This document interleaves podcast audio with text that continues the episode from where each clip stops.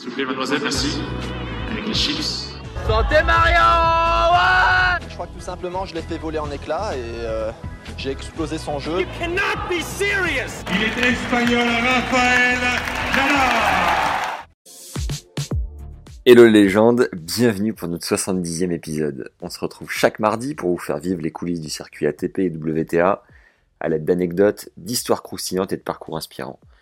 Cette semaine, on est avec Caroline Martin, et si vous ne la connaissez pas, elle est tout simplement une rockstar dans sa discipline, la biomécanique. Vous verrez pendant l'interview que Caroline est top 3 mondiale, et quelque chose me dit que si elle n'était pas si humble, on aurait appris que depuis plusieurs années, c'est elle qui est sur le toit du monde de la bioméca dans le tennis.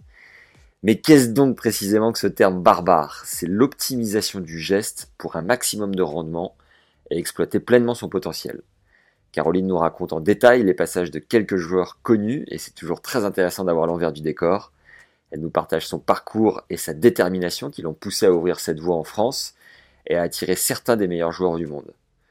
On va même plus loin ensemble puisqu'on a tourné notre huitième masterclass dédiée au service avec Caroline. Elle nous partage toutes ses connaissances à l'aide de son logiciel d'analyse 3D pour se rapprocher du service parfait grâce à ses 10 ans d'études sur le sujet et en ayant conseillé plus de 150 joueurs professionnels, vous avez à disposition du très lourd pour passer un sérieux cap et gagner vos jeux de service beaucoup plus facilement. Tu as une offre pour t'abonner dans le lien en description pour recevoir un nouveau cours tous les 15 jours et fracasser tes barrières sur le terrain. Et si tu veux avoir accès à une seule masterclass en particulier, c'est possible. On en est à la huitième et les sept autres sont listés juste en dessous. Tu peux les commander en bas de la page ou alors en m'écrivant à max at tennislegende.fr. Place maintenant au 70e épisode avec notre experte en biomécanique Caroline Martin. Bonne découverte et bonne écoute à tous. Allez, alors Caro, ça fait plaisir d'avoir une femme sur ce podcast, vraiment. Merci de prendre le temps avec nous. Et ça fait, ça fait d'autant plus plaisir que tu es une experte dans ton domaine, une figure incontournable de la biomécanique adaptée au tennis. Tu as été négate pendant 12 ans, moins 15 à ton meilleur et à défaut d'avoir percé sur le circuit tu t'es blindé de diplômes. Tu es ex-professeur euh, agrégé d'EPS, puis oh. BE1 d'entraîneur de tennis. Tu enchaînes avec un diplôme universitaire de préparateur physique. Tu es maintenant de l'autre côté de la barrière, formatrice au diplôme d'entraîneur et au diplôme fédéral d'entraîneur de haut niveau à la Fédé.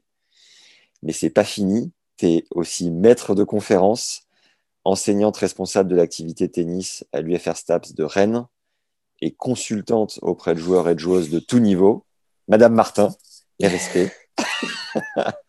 Bravo. Tu dis Tu t'es rencardé. ouais, ouais, c'est pour ça que j'avais 5 minutes de retard. Le, CV était un peu long.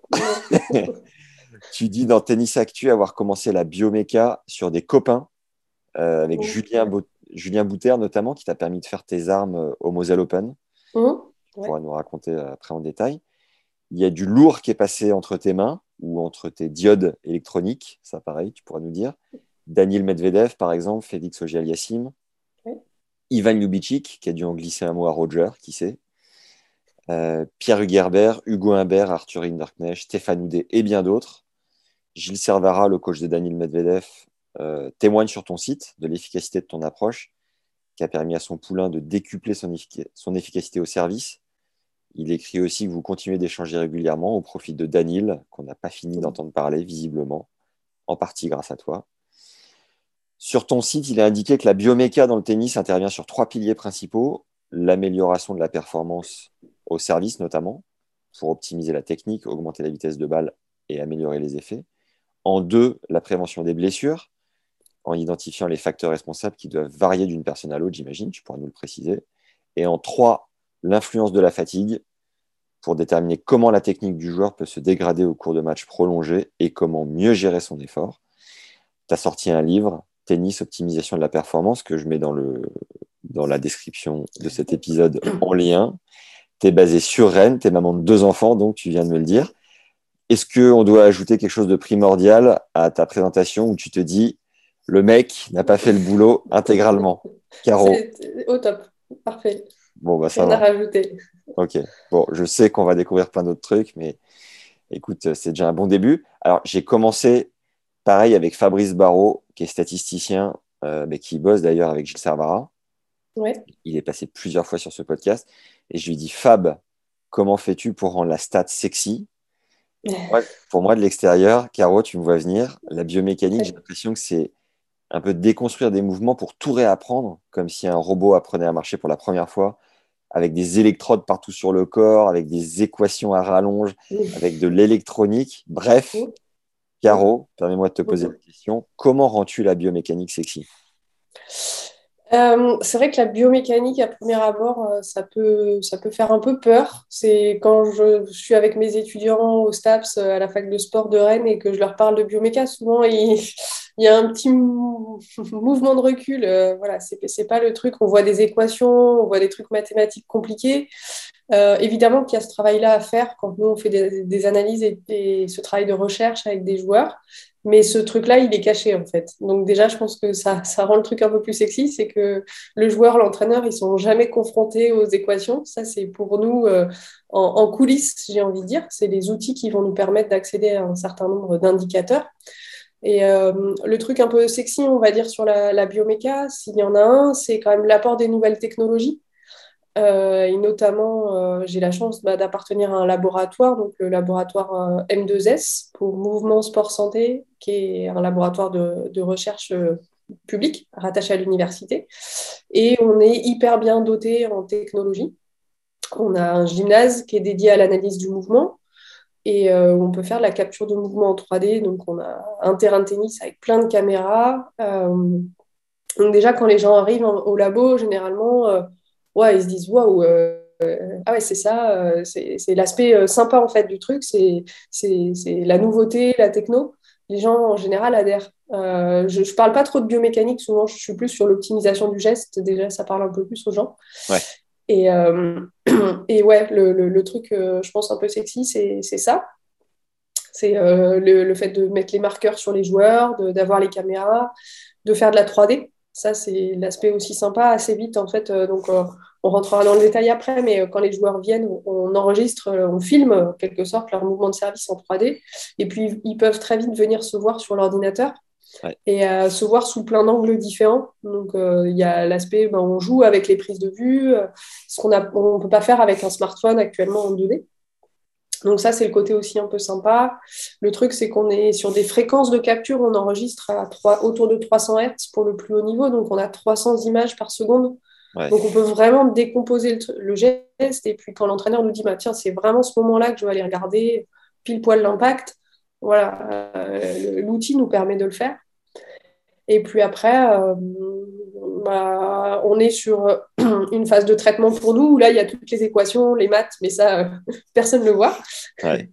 Et on sort un compte rendu qu'on essaye de rendre le plus sexy possible aussi, avec un peu de, un peu de visuel, un peu d'infographie, pour que ça soit le plus digeste finalement pour, pour l'entraîneur et le joueur. Donc voilà, c'est comme ça qu'on essaye d'habiller un peu le truc pour le rendre sympa. Bon, on a bien compris que tu es passionné parce que tu nous trouves du sexy partout. Là où le profane dirait Ah ouais, donc en fait, c'est une grande salle de jeu avec plein d'électronique et puis du coup, bah, on peut se voir sous d'autres euh, aspects. Mais juste euh, les, les, équations qui sont en off que seul toi euh, traites, comment tu les analyses et elles te servent à quoi en fait pour améliorer un, geste au final? Ouais, alors déjà, moi, je ne suis pas toute seule à les traiter quand même. Euh, c'est vrai que c'est souvent moi qui suis citée, ou en tout cas euh, dont on parle, mais il y a une équipe qui travaille avec moi. Donc euh, déjà, je ne suis, je suis pas toute seule. Et j'ai deux collègues très proches, Pierre Touzard et Loïc Fourel, qui, qui, bossent à temps plein avec moi. Donc voilà, faut pas les oublier, je ne suis pas, toute seule. Et puis ensuite, bah, ces équations, en fait, elles nous permettent, de, à partir de, du squelette du joueur, donc, on, a la position des marqueurs qu'on vient placer sur le corps. Ça, on, les caméras l'enregistrent en 3D dans l'espace. Donc, on a des positions et en fait, après, c'est des maths. À partir de ces positions, on peut accéder à un certain nombre d'indicateurs. on va regarder quelle est la hauteur d'impact, par exemple. On va regarder euh, quels sont les angles de flexion au genou, quelle est, euh, quelle, est, la vitesse de poussée des jambes, euh, la vitesse de tête de raquette à l'impact. Enfin voilà, on, va regarder plein de choses euh, qui ont du sens ensuite pour, euh, pour la performance au tennis. Et, euh, et c'est à partir de ces indicateurs-là qu'on peut bah, guider l'entraîneur et le joueur vers, vers de l'optimisation du geste, en fait. Pourquoi c'est toi qui es dans la lumière, du coup, et pas tes deux collègues qui sont à temps plein? Alors, euh, pourquoi c'est moi qui suis dans la lumière? Parce que bah, au départ, j'étais toute seule. D'accord. Euh, le, le projet tennis à Rennes, il est arrivé avec moi euh, quand, bah, pour faire court. donc moi, j'étais étudiante en STAPS à Metz et puis j'ai passé un concours, le concours de l'école normale supérieure de Rennes. Donc je suis arrivée à Rennes pour poursuivre mes études en fac de sport et, et à l'ENS. Et c'est là que j'ai découvert qu'il y avait possibilité de faire la recherche en sciences du sport, parce qu'au départ, quand moi je pars en fac de sport, c'est pour me permettre de jouer un peu encore sur le circuit. Et en même temps, euh, j'ai une maman qui est prof de PS et je me dis, bah, tiens, ça, ça peut être aussi euh, en termes d'insertion professionnelle, c'est un truc qui me plaisait. Donc je me dis, bah, je serai prof de PS. Et puis là, j'arrive à Rennes et je vois les, les nouvelles technos et je, je me dis, ouais, mais il y a moyen de faire un truc super en associant euh, ben, mon côté un peu à me poser tout le temps des questions, euh, à essayer de comprendre les choses, ma passion pour le tennis. Je passe mes diplômes d'entraîneur à ce moment-là, donc je suis du côté entraîneur. Je me pose des questions aussi sur euh, comment aider les joueurs avec qui je travaille pour améliorer leurs gestes de service. Moi, j'étais une bonne joueuse, mais j'avais un service très performant par rapport à mon niveau de jeu. Je pense que si j'avais eu un service plus performant, j'aurais peut-être été un peu plus loin. Donc en fait, il y a tout ça qui se qui s'emboîte et euh, bah, je découvre la recherche, je fais un master, ça me plaît, j'ai la possibilité de poursuivre en thèse. Et j'ai eu euh, des encadrants de thèse, Benoît Bidot, Richard Coupa et Paul Delamarche, qui m'ont laissé carte blanche. Et ça, ça a été top. Enfin, ils m'ont cadré sur l'aspect bioméca, mais ils m'ont vraiment fait confiance sur l'aspect tennis. Et j'ai enfin, je suis partie de rien. Et, et c'est pour ça, en fait, que bah, voilà, c'est plutôt. Enfin, je porte le, le projet tennis au labo, c'est moi qui le porte. Après, maintenant, je suis plus toute seule. Il y a des gens qui. Voilà, il a fallu renforcer un peu le truc. Et donc, euh, il y a des gens qui sont arrivés. Mais euh, voilà, c'est issu de mes travaux et, et, du travail que j'ai démarré il y a 10 ans. Quoi. Donc, yes. c'est pour ça que je suis, c'est moi qui suis euh, souvent citée. voilà. Et pourquoi être installé à Rennes ou un, un, secteur comme ça, si spécifique, évidemment, on l'imaginerait à Paris, avec le CNE ouais. pas loin, Roland, tout ça, qu'on sait que. Ouais. en, ben, en fait, pardon, euh, à Rennes, euh, il y avait ce laboratoire de recherche avec des gens déjà dans le domaine de la, de la bioméca. Ouais. Et euh, le fait qu'il y ait aussi l'ENS, qui est quand même euh, au niveau, euh, on va dire, institutionnel et académique, une, une entité qui porte un peu avec dans le domaine des sciences du sport et qui était basée à Rennes, ben, il se trouve que voilà, le labo est rattaché à Rennes. Ça s'est fait un peu, un peu comme ça. Ouais. Et, euh, et, voilà, moi, je me suis bien plu en Bretagne, même si je ne suis pas originaire de Bretagne. Et, euh, et je suis restée là. Top. Alors, ouais. on va mettre les pieds dans le plat rapido. Mmh. concrètement, est-ce que un joueur peut voir des résultats euh, quasi instantanés en passant euh, entre tes diodes et tu as beaucoup parlé de service. Est-ce que du coup, la bioméca est uniquement axée sur le service ou aussi sur les autres coups du tennis? Alors, potentiellement, on peut faire tous les coups du tennis. Euh, nous, c'est vrai que maintenant, on est bien identifié sur l'aspect service parce que, en fait, moi, mes travaux de, de thèse, ils ont, posé, ils ont porté, enfin, porté là-dessus. Et puis après moi, il y a Pierre qui a enclenché aussi, lui, avec un doctorat en partenariat avec la Fédé, et toujours sur le service, mais chez les plus jeunes.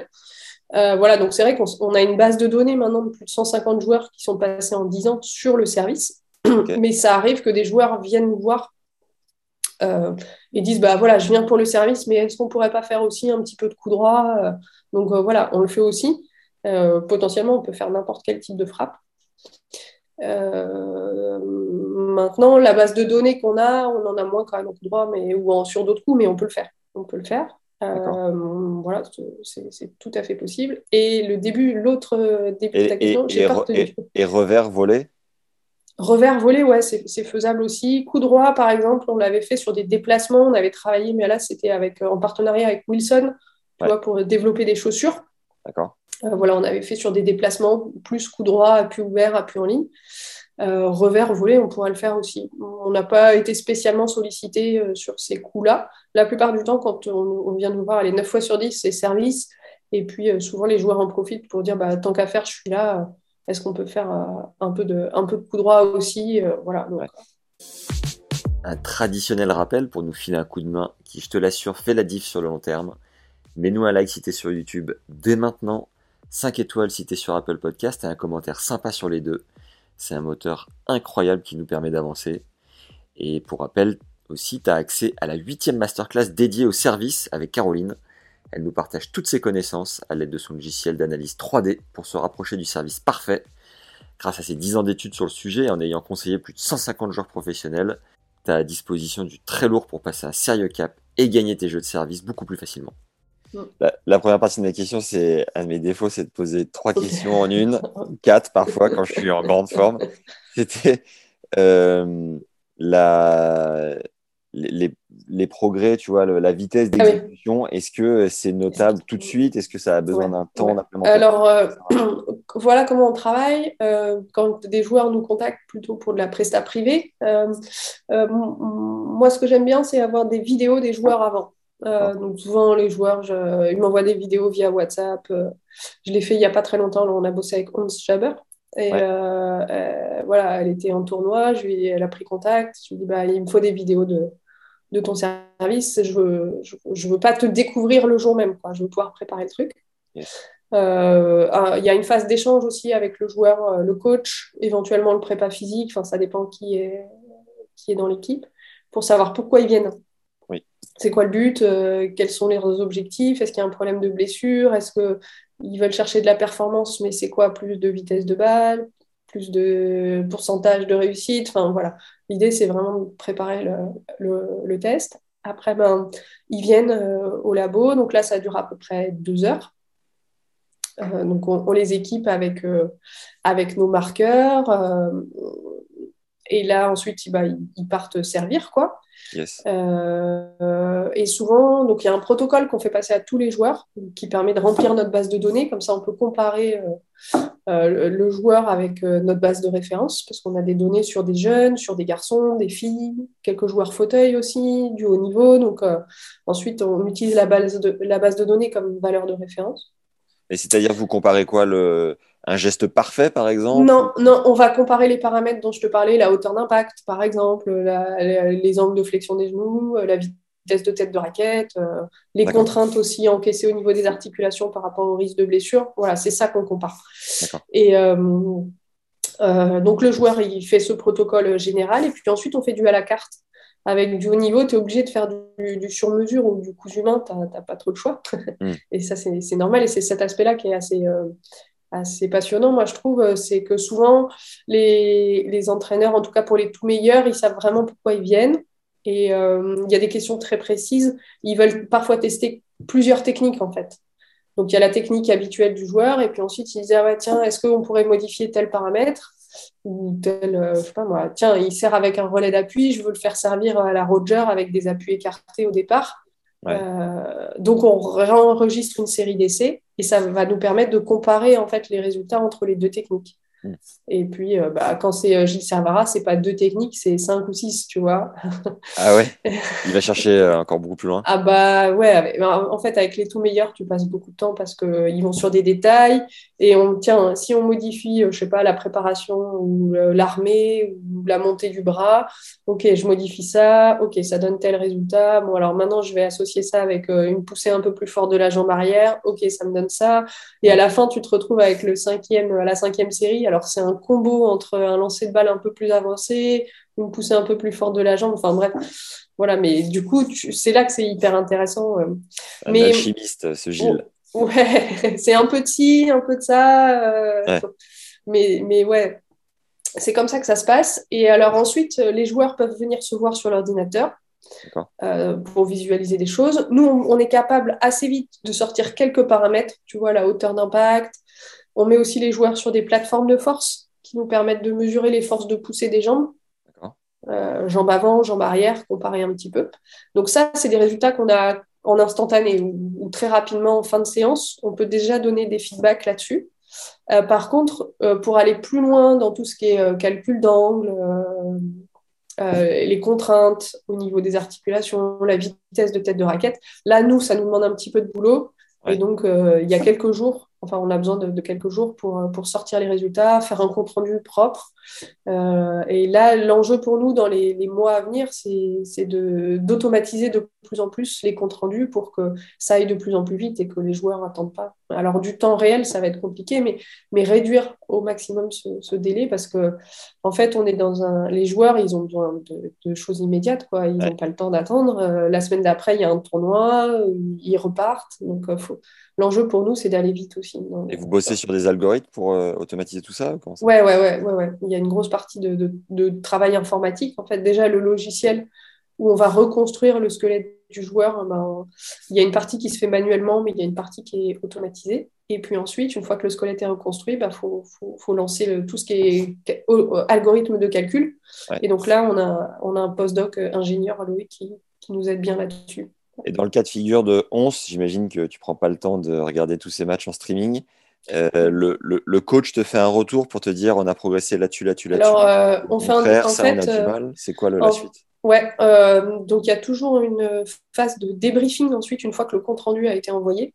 Ouais. Tu vois, euh, pour que bah, déjà, parce que le compte rendu, il faut, ça dépend des joueurs, mais aller pour le haut niveau, on est sur des comptes rendus entre 10 et 15 pages. Donc il y a, y a, quand même beaucoup d'infos. Euh, il faut que bah, le, la personne en face euh, voilà, lise le truc, euh, le digère. et on fait toujours un débrief visio. Pour, Yes. là, tu vois, avec le coach, le coach de 11, on a pris une heure visio. Moi, j'étais là, il y avait Pierre et Loïc, et, et dire bah, voilà, est-ce que tu as des questions? Il y a des trucs qui sont pas clairs. Comment toi, tu vois le truc? Quels sont finalement les, les, paramètres qui te semblent le plus pertinents? Comment tu vois la suite Ok, on synthétise. Allez, vous, vous avez peut-être trois choses à bosser là dans les semaines qui viennent. C'est Ouais. ça, ça, ça et ça. Tu vois, donc d'un compte rendu de, de- d'une dizaine de pages, on est là pour aider encore à synthétiser et en ressortir vraiment le- l'essence pour qu'ensuite ce soit le plus facile et le plus applicable pour, le- pour l'entraîneur. Donc derrière, euh, ben, après, ça dépend des joueurs et des entraîneurs. Derrière, euh, il y a des coachs où on n'a pas de nouvelles. Tu vois, Ouais. ça peut arriver aussi que, bah, en même temps, nous, on n'est pas là pour entraîner le joueur non plus. Tu vois, le- la frontière, elle est, il faut faire attention de pas, on n'est pas là pour se sub- substituer à l'entraîneur. Donc des fois, on n'a pas de nouvelles et c'est un merci, on a bien reçu le compte rendu, puis tu sais pas trop ce qu'ils en font. Et puis il y en a d'autres, euh, ben voilà, on est en contact régulièrement, ils me renvoient des vidéos euh, parce qu'ils sont à l'étranger. Certains reviennent se faire tester après une période d'entraînement pour comparer avant-après, pour voir si, euh, si ça s'améliore. Après, moi, je continue. Alors, je ne vais pas regarder évidemment tous les matchs, c'est pas possible, mais, mais j'aime bien aller voir les stats, euh, tu vois, en termes de pourcentage de première, de vitesse de balle, au bout de quelques mois, voir si, Yes. si ça progresse ou pas. Euh, demander à l'entraîneur, lui, ce qu'il en pense. Et puis, avec certains, bah, que ce soit Frédéric Fontan ou, ou Gilles Servara, je suis toujours en contact. Et voilà, Ouais. quand ils ont besoin, ils, ils me demandent des trucs. Et puis, voilà, on continue de garder le, le suivi un peu comme ça, quoi. Mais ça dépend des coachs. Et tu traites quand même avec des mecs qui ont, déjà qui sont des experts dans leur domaine et qui ont en plus des Ferrari entre les mains, Ouais. euh, que ce soit Once ou euh, Ouais. Danil, euh, Félix. Euh, ces entraîneurs, quand tu leur transmets les, les deux, trois axes de travail, quand tu as synthétisé les 15 pages, Mhm. tu vois dans leurs yeux genre une découverte, des, des étoiles où ils se disent mais c'est fou, on n'avait pas vu cet aspect à travailler de, de nos joueurs qu'on connaît quasiment par cœur, qui sont Ouais. déjà euh, quasiment top. Enfin, comment, comment ils perçoivent Ça- Ça, dépend. euh, ça dépend. Si je prends le cas de Gilles, par exemple, il n'était pas tant là pour euh, découvrir des nouveaux trucs parce que je pense que je ne vais pas lui, lui faire découvrir des choses sur Dany. Il, le- il le connaît par cœur, il les connaît mieux que moi, encore mieux à présent. Alors, quand il est venu, euh, Dany il était 66e mondial, un truc comme ça. Donc, euh, c'était 2018. 17, je crois. Ouais, je, ouais, par Ah ouais, non, dix- euh, 18, Ouais. t'as raison. ouais. Donc euh, maintenant, c'est vrai qu'il s'est encore passé du temps, donc euh, je pense qu'ils se connaissent encore mieux tous les deux, mais, mais c'était pas je vais découvrir un truc, non, c'était il avait des hypothèses en tête et il voulait les confirmer ou les infirmer en fait. Donc en- nous, on est là aussi parce que le joueur, parfois, il a un ressenti, le coach en a un, soit ils sont d'accord, soit ils sont pas toujours d'accord, ça dépend, mais c'est venir mettre de l'objectif dans du subjectif.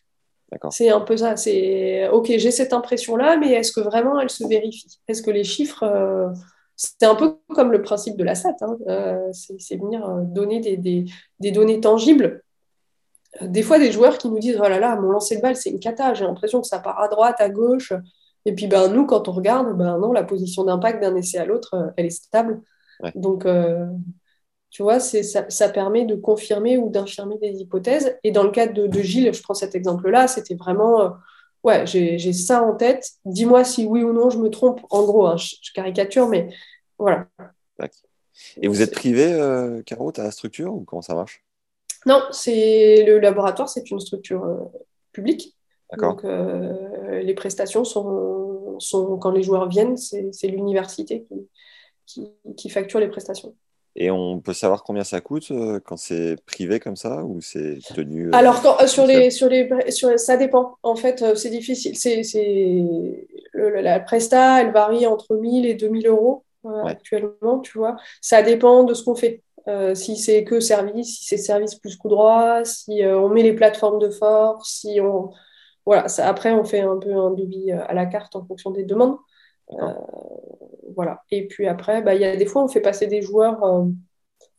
c'est nous qui allons chercher des joueurs. c'est un peu différent. C'est quand nous, on a des hypothèses scientifiques et qu'on veut tester, on a besoin de, bah, d'une cohorte de, de, sujets, en fait. Hein. Et donc là, on, on, va chercher du monde et pour le coup, bah, ça coûte rien aux joueurs puisque c'est nous qui allons les chercher, on a besoin de. Ouais. Et si un joueur de club veut faire analyser son service, son coup droit ou autre, comment ça marche? Alors, on a déjà eu des demandes. Euh, joueurs de club, euh, il faut quand même que ce soit d'un bon niveau, c'est-à-dire à partir au moins seconde série. Euh, en dessous, honnêtement, pour faire de l'optimisation du geste, la vidéo avec un smartphone, de la 2D, ça suffit. Tu peux déjà voir énormément de choses. C'est pas la peine que le joueur il paye une presta qui est quand même euh, voilà qui a un coût, qui se déplace à Rennes, alors qu'on peut déjà voir des choses à, soit déjà à l'œil nu, l'œil nu de l'entraîneur expert, il est déjà capable de voir des choses, de faire, et on peut utiliser de la vidéo, faire du slow motion, voilà. Donc, euh, c'est plutôt réservé quand même à un, certain niveau. Et pareil, chez les petits, j'ai eu des demandes parfois pour des gamins de 10, 11, 12 ans. Euh, le plus jeune qu'on ait fait passer, c'est du 12 ou 13 ans, Pôle France de Poitiers. Mais en dessous, euh, il y a déjà plein d'autres choses à faire avant. Quoi. Pour moi, ça se justifie pas. ok. Pour, pour, revenir à ton histoire, comment tu as découvert le tennis et qu'est-ce que tu as ressenti dès le départ? Alors, comment j'ai découvert le tennis euh, Je n'ai pas de souvenir. Je pense que j'ai joué euh, jeune parce qu'en fait, depuis toute petite, mes parents jouaient beaucoup. Euh, donc, j'ai une maman qui est prof de sport. Mon papa qui jouait aussi à un niveau complètement loisir. Ma mère a fait un, petit peu de compète. Enfin, fait de la compète, même elle joue encore. Et. bah, on passait beaucoup de notre temps libre le week-end, les vacances, on allait au club, quoi. Et donc, euh, bah, comme beaucoup d'enfants, c'était ouais, tu taperas les balles avec papa, maman euh, quand ils ont fini leur heure. En attendant, prends la raquette, va jouer au mur. et donc, euh, bah, j'ai commencé comme ça. Alors, moi, petite, je voulais jouer au foot. Tu vois, ah, Sauf qu'à l'époque, le foot féminin, c'était pas super développé. Et je pense que mes parents sentaient que j'avais besoin de me dépenser, que j'étais une sportive assez vite. Et donc, voilà, ils m'ont un peu plus orientée vers le tennis, mais je suis assez tombée amoureuse de ce sport. Et, voilà, j'ai toujours joué, j'ai fait de l'école de tennis ensuite, et puis euh, à partir du primaire, euh, ben, j'ai joué un peu plus, et puis je pense que j'avais des bonnes qualités, en tout cas, pas forcément technique au départ, mais physique. Euh, voilà, je te dis, je faisais du foot dans la cour d'école, enfin voilà, j'étais une dingue de sport, et puis à la maison, regarder les JO, regarder la Coupe Davis, enfin j'ai baigné dans ce milieu-là, donc c'est venu un peu comme ça. Et ta progression de non classé à moins 15, ça a été quoi, étape par étape? Ouais, euh, non classé à moins 15, alors j'ai dû faire un... Moi, j'ai commencé quand même la compète un peu plus tard que d'autres, donc j'étais un peu en retard par rapport aux meilleures joueuses de, de ma région au départ. Pourquoi tu as commencé plus tard? Bah, Je sais pas, j'ai dû faire mes premières compètes, euh, je devais être en CE2, donc euh, tu vois, c'était déjà du 9-10 ans. Ouais, ça doit être ça. J'ai dû commencer en Benjamin. Euh, il y a des, à l'époque, il y avait Pourquoi tu redoutais, tu redoutais la compète ou quoi? Non, non, mais je pense qu'au départ, euh, mes parents, euh, voilà, c'était. Bah, enfin, ouais, je n'ai pas fait forcément de compète comme ça. Puis par contre, une fois que j'ai commencé, ouais, là, j'étais mort du coup. T'étais lancé. Ouais, mais j'ai fait un non classé 32, 32, 15, 5, 15, 5, 15, 1. 15, 1, 4, 6, 4, 6, 3, 6. 3-6-0. J'ai fait deux ans à zéro. L'année 0-15, là, j'ai fait un grand, un grand bond. Euh, c'est l'année où je suis en terminale. Euh, en 17-18, là, je fais une super saison euh, cette année-là. Ouais. Mm. Et tu es au lycée classique ou tu es en sport Ouais, ouais, ouais j'ai toujours eu. alors, ouais, j'ai toujours une scolarité complètement normale. Ouais. même avec une classe européenne, donc tu vois, j'avais même plus de cours que, que une collégienne quand j'étais au collège. j'avais c'était cours 8h midi, le cours entre midi et 2. Ma mère venait me chercher à 17h. Wow. Partais à l'entraînement. ouais, non, j'avais des semaines bien, bien remplies. et ouais, scolarité normale jusqu'en terminale. Je passe mon bac. Et l'année-là, je fais des super résultats. Enfin, je finis l'année, je, je, je, gagne à promo régulièrement. Euh, et l'année-là, en fait, à la fin du bac, je suis inscrite en classe prépa. Euh, et quelques jours avant la rentrée, je dis à mes parents que je vais pas y aller, quoi. Voilà, tu prends ton courage là. Ouais, bah, l'été là, je fais une super saison. Euh, je fais un quart de finale au championnat de France en, en junior, en battant des, des super joueuses. Bah, Pauline Parmentier, par exemple, qui a fait Claire Feuerstein, des filles qui ont, qui ont, été assez loin quand même. Ouais. Et euh, bah, c'était un peu le dilemme. Je savais qu'en rentrant en classe prépa, euh, j'allais devoir poser la raquette. Ouais. Enfin, c'était plus jouable de faire les deux, quoi. Et euh, là, c'était un peu dur, surtout que j'avais un, un, coach à l'époque, Henri Fabrega, qui, qui s'est occupé de Anne Kremer sur le circuit. D'accord. Et qui était un super coach. Et qui, lui, avait envie de voir ce que ça donnait sur le circuit, moi aussi. Et là, je me suis dit, bon, non, ça va pas être jouable. Je, je vais dire à mes parents que j'y vais pas. Et... Mais bon, ils ne se voyaient pas non plus. Enfin, et moi non plus, je ne me voyais pas ne rien faire d'autre à côté. Et ouais. donc, ça a été la solution un peu, bah, je vais aller en STAPS. Ma mère pouvait rien me dire, elle était prof de PS de toute façon. Ouais. Donc, et le système, voilà, le système fac étant un système un peu plus cool, euh, ça me permettait de, de, continuer à jouer. Et ce qui est rigolo, c'est que j'avais des copines qui sont rentrées, elles, en prépa, dans la classe prépa où j'aurais dû aller. Ouais. Et le jour de la rentrée, pendant une semaine, ils faisaient l'appel en m'appelant. Et ah oui. les copines disaient non, mais arrêtez d'appeler. Euh, elle, elle est au club, elle, elle, est sur le terrain, elle ne viendra pas. Quoi. Ah, et, voilà. Et du coup, tu t'étais donné combien de temps euh, pour te lancer sur le circuit? Et ben, En fait, je ne me suis jamais trop mis de, timing. Euh, ça a été un peu les, trois premières années de fac. Euh, j'ai fait à la fois un peu de circuit, euh, bah, les, les 10 000 euh, de l'époque, quoi, un petit peu à l'étranger, un peu en France, et la fac à côté. Le truc, c'est que bah, quand tu fais ça, t'as qu'un pied dans le circuit et tu n'y es pas à temps plein non plus. Ouais. Et donc, au niveau tennis, ça n'a pas décollé derrière. J'avais des bons résultats, enfin voilà. mais, mais en fait, pour, pour décoller à un moment, il aurait fallu que je fasse ça toutes les semaines. Et sauf qu'une semaine, j'étais à la fac, la semaine d'après, j'étais en tournoi. Euh, après, j'avais bah, des partiels, donc il fallait que je revienne. Euh, bon, après, je me suis bien éclatée sur le tennis universitaire, tu vois. On a fait les matchs par équipe euh, avec les copines, on a été championne de France, vice-championne d'Europe, on a fait des trucs vraiment sympas. Mais pour le circuit, ouais, il aurait, enfin, avec le recul, il, fallait, il, il aurait fallu que je prenne un temps vraiment dédié à ça et que je fasse 100% ça.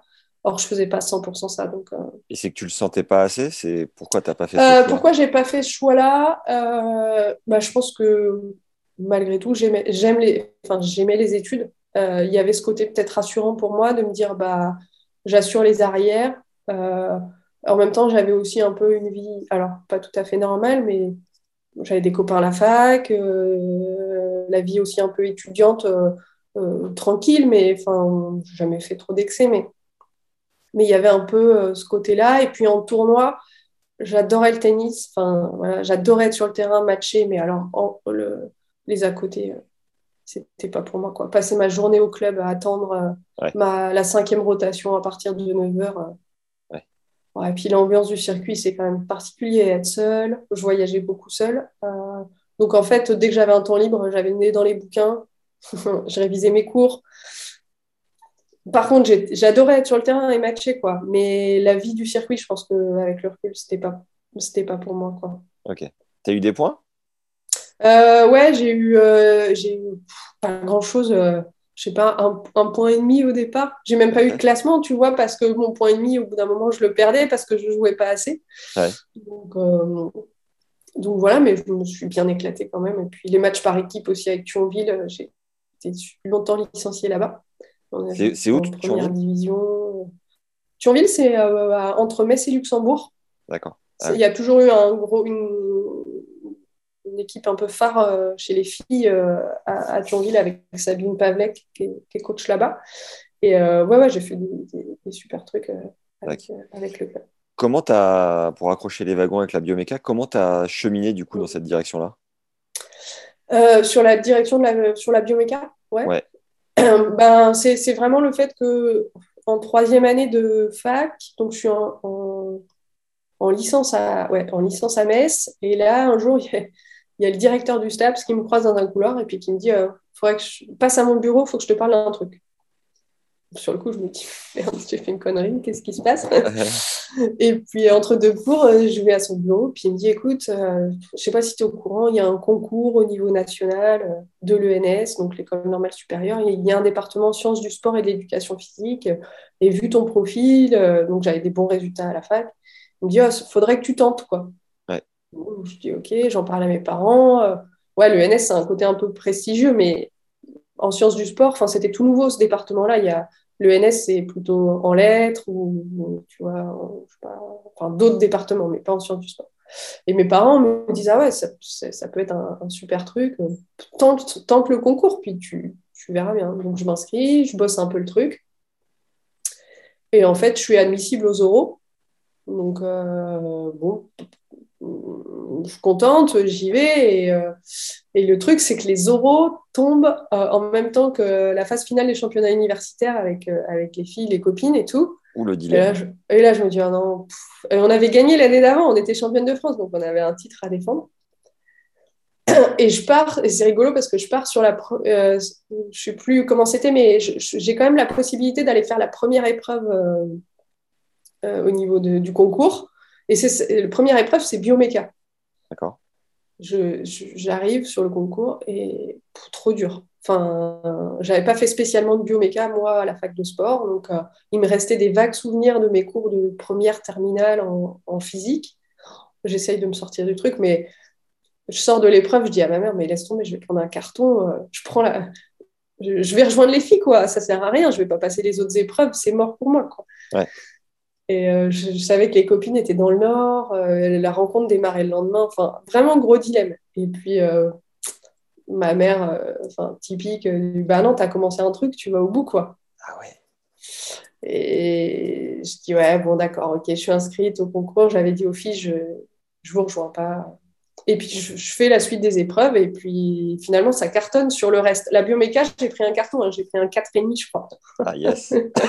c'est rigolo parce que maintenant, euh, voilà, on m'appelle en me disant Ouais, t'es spécialiste de bioméca euh, du tennis. Quoi, alors que... on part de loin.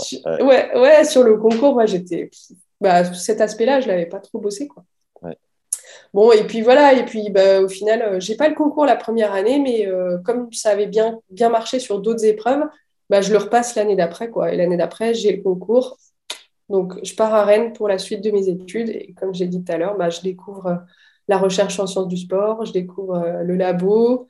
Et ça fait tilt par rapport à des questions que moi, je me suis posées en tant que joueuse sur mon service, sur des problématiques que je rencontre sur le terrain parce que j'entraîne des gamins aussi en club. Et je me dis, ah bah, ça, c'est peut-être l'occasion d'allier ma, enfin, mon côté... Euh, scolaire et universitaire, parce que je carburais bien à l'école, avec ma passion pour le tennis et de d'allier les deux. Et euh, c'est comme ça que la bioméca est, venue. Mais c'est pas la bioméca en elle-même qui m'a attirée. Au départ, c'est vraiment l'aspect nouvelle technologie. D'accord. Ça existe depuis quand la biomécanique? Euh, Tu me poses une colle. Il y, a des travaux qui datent de la fin du 19e les premiers qui se sont posés la question un peu de comment fonctionne le corps humain, euh, comment il bouge, comment l'homme court ou fait un, mouvement euh, euh, sportif. C'est Jules Marais, tu vois, ça, ça, date un peu. Et puis, au départ, avec les technologies de l'époque, quoi. Il y a toujours eu des gens qui se sont posés ces questions-là. Alors maintenant, on va dire, allez, ça, s'est vraiment beaucoup accéléré ces, ces 20 dernières années. Tu disais que aujourd'hui, quand tu l'enseignes à l'école, euh, au départ, les étudiants tiltent un peu en disant Oulala, à quelle sauce on va être mangé Est-ce que ça veut dire, si tu l'enseignes, que ça devient un incontournable? Est-ce que tous les sports euh, l'optimisent euh, comme toi, tu peux le faire dans le tennis? Encore une question en deux temps, hein, tu l'auras ouais, ouais. tous les sports l'optimisent. Oui, il y, a de la recherche en, biomécanique sur tous les sports. Tu vois, moi, au labo où je suis, euh, donc moi, il y a une partie de tennis, euh, mais j'ai des collègues qui travaillent avec le Stade Rennais en foot. Euh, il y a des collègues qui ont travaillé avec l'équipe cycliste Sojasun à un moment, à une période. J'ai une collègue là qui lance un projet avec, avec de la gym.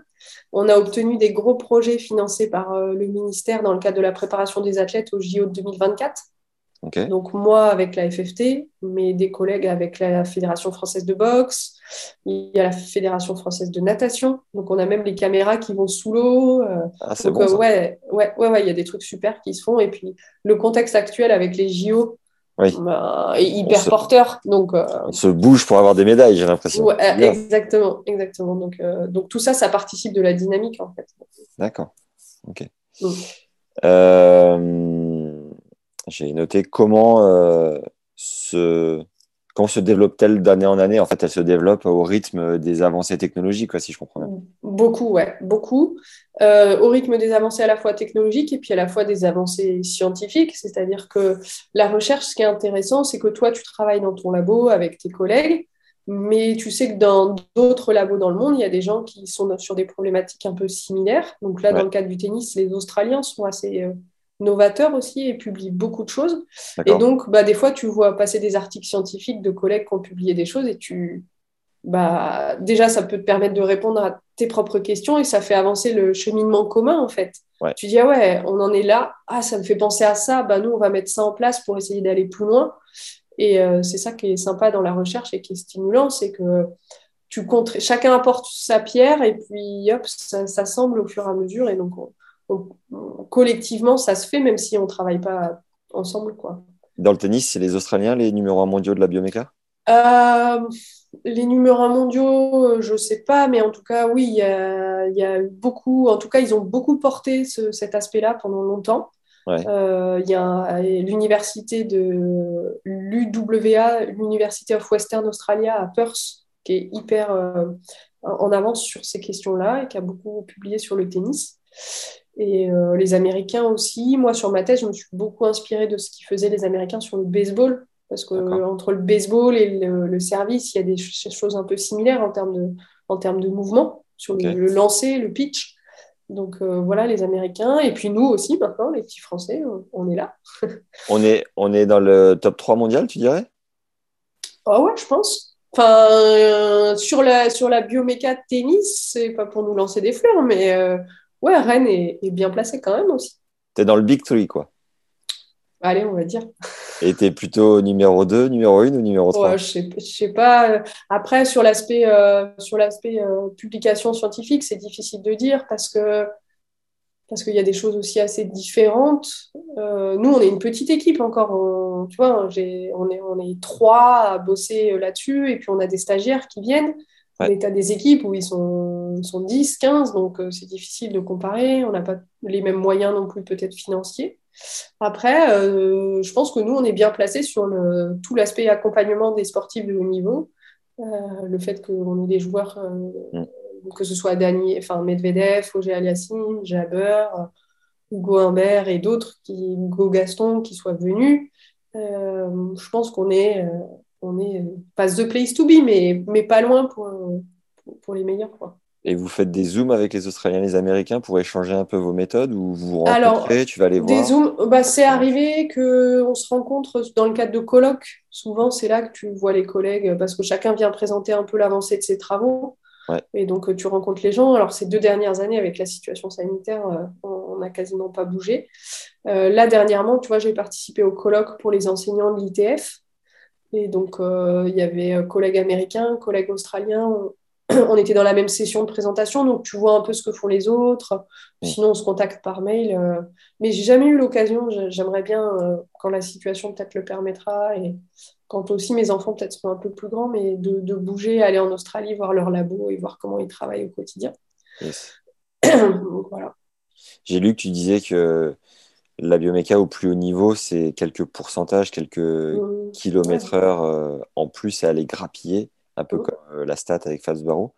Et à un niveau un peu inférieur, à un joueur de club par exemple, si euh, tu analyses déjà un service ou un coup en vidéo, comme tu disais tout à l'heure, je mmh. pense qu'on va chercher, on peut aller grappiller combien de pourcentage c'est difficile à dire, mais nous, euh, sur des joueurs, on va dire, les seconde série, euh, négat ou même promo, tu vois, qui viennent, des fois, entre deux techniques de service, on voit des écarts de 5-7 km/h.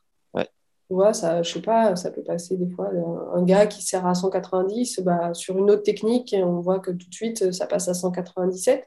Alors, un joueur de club, ça peut être un peu plus.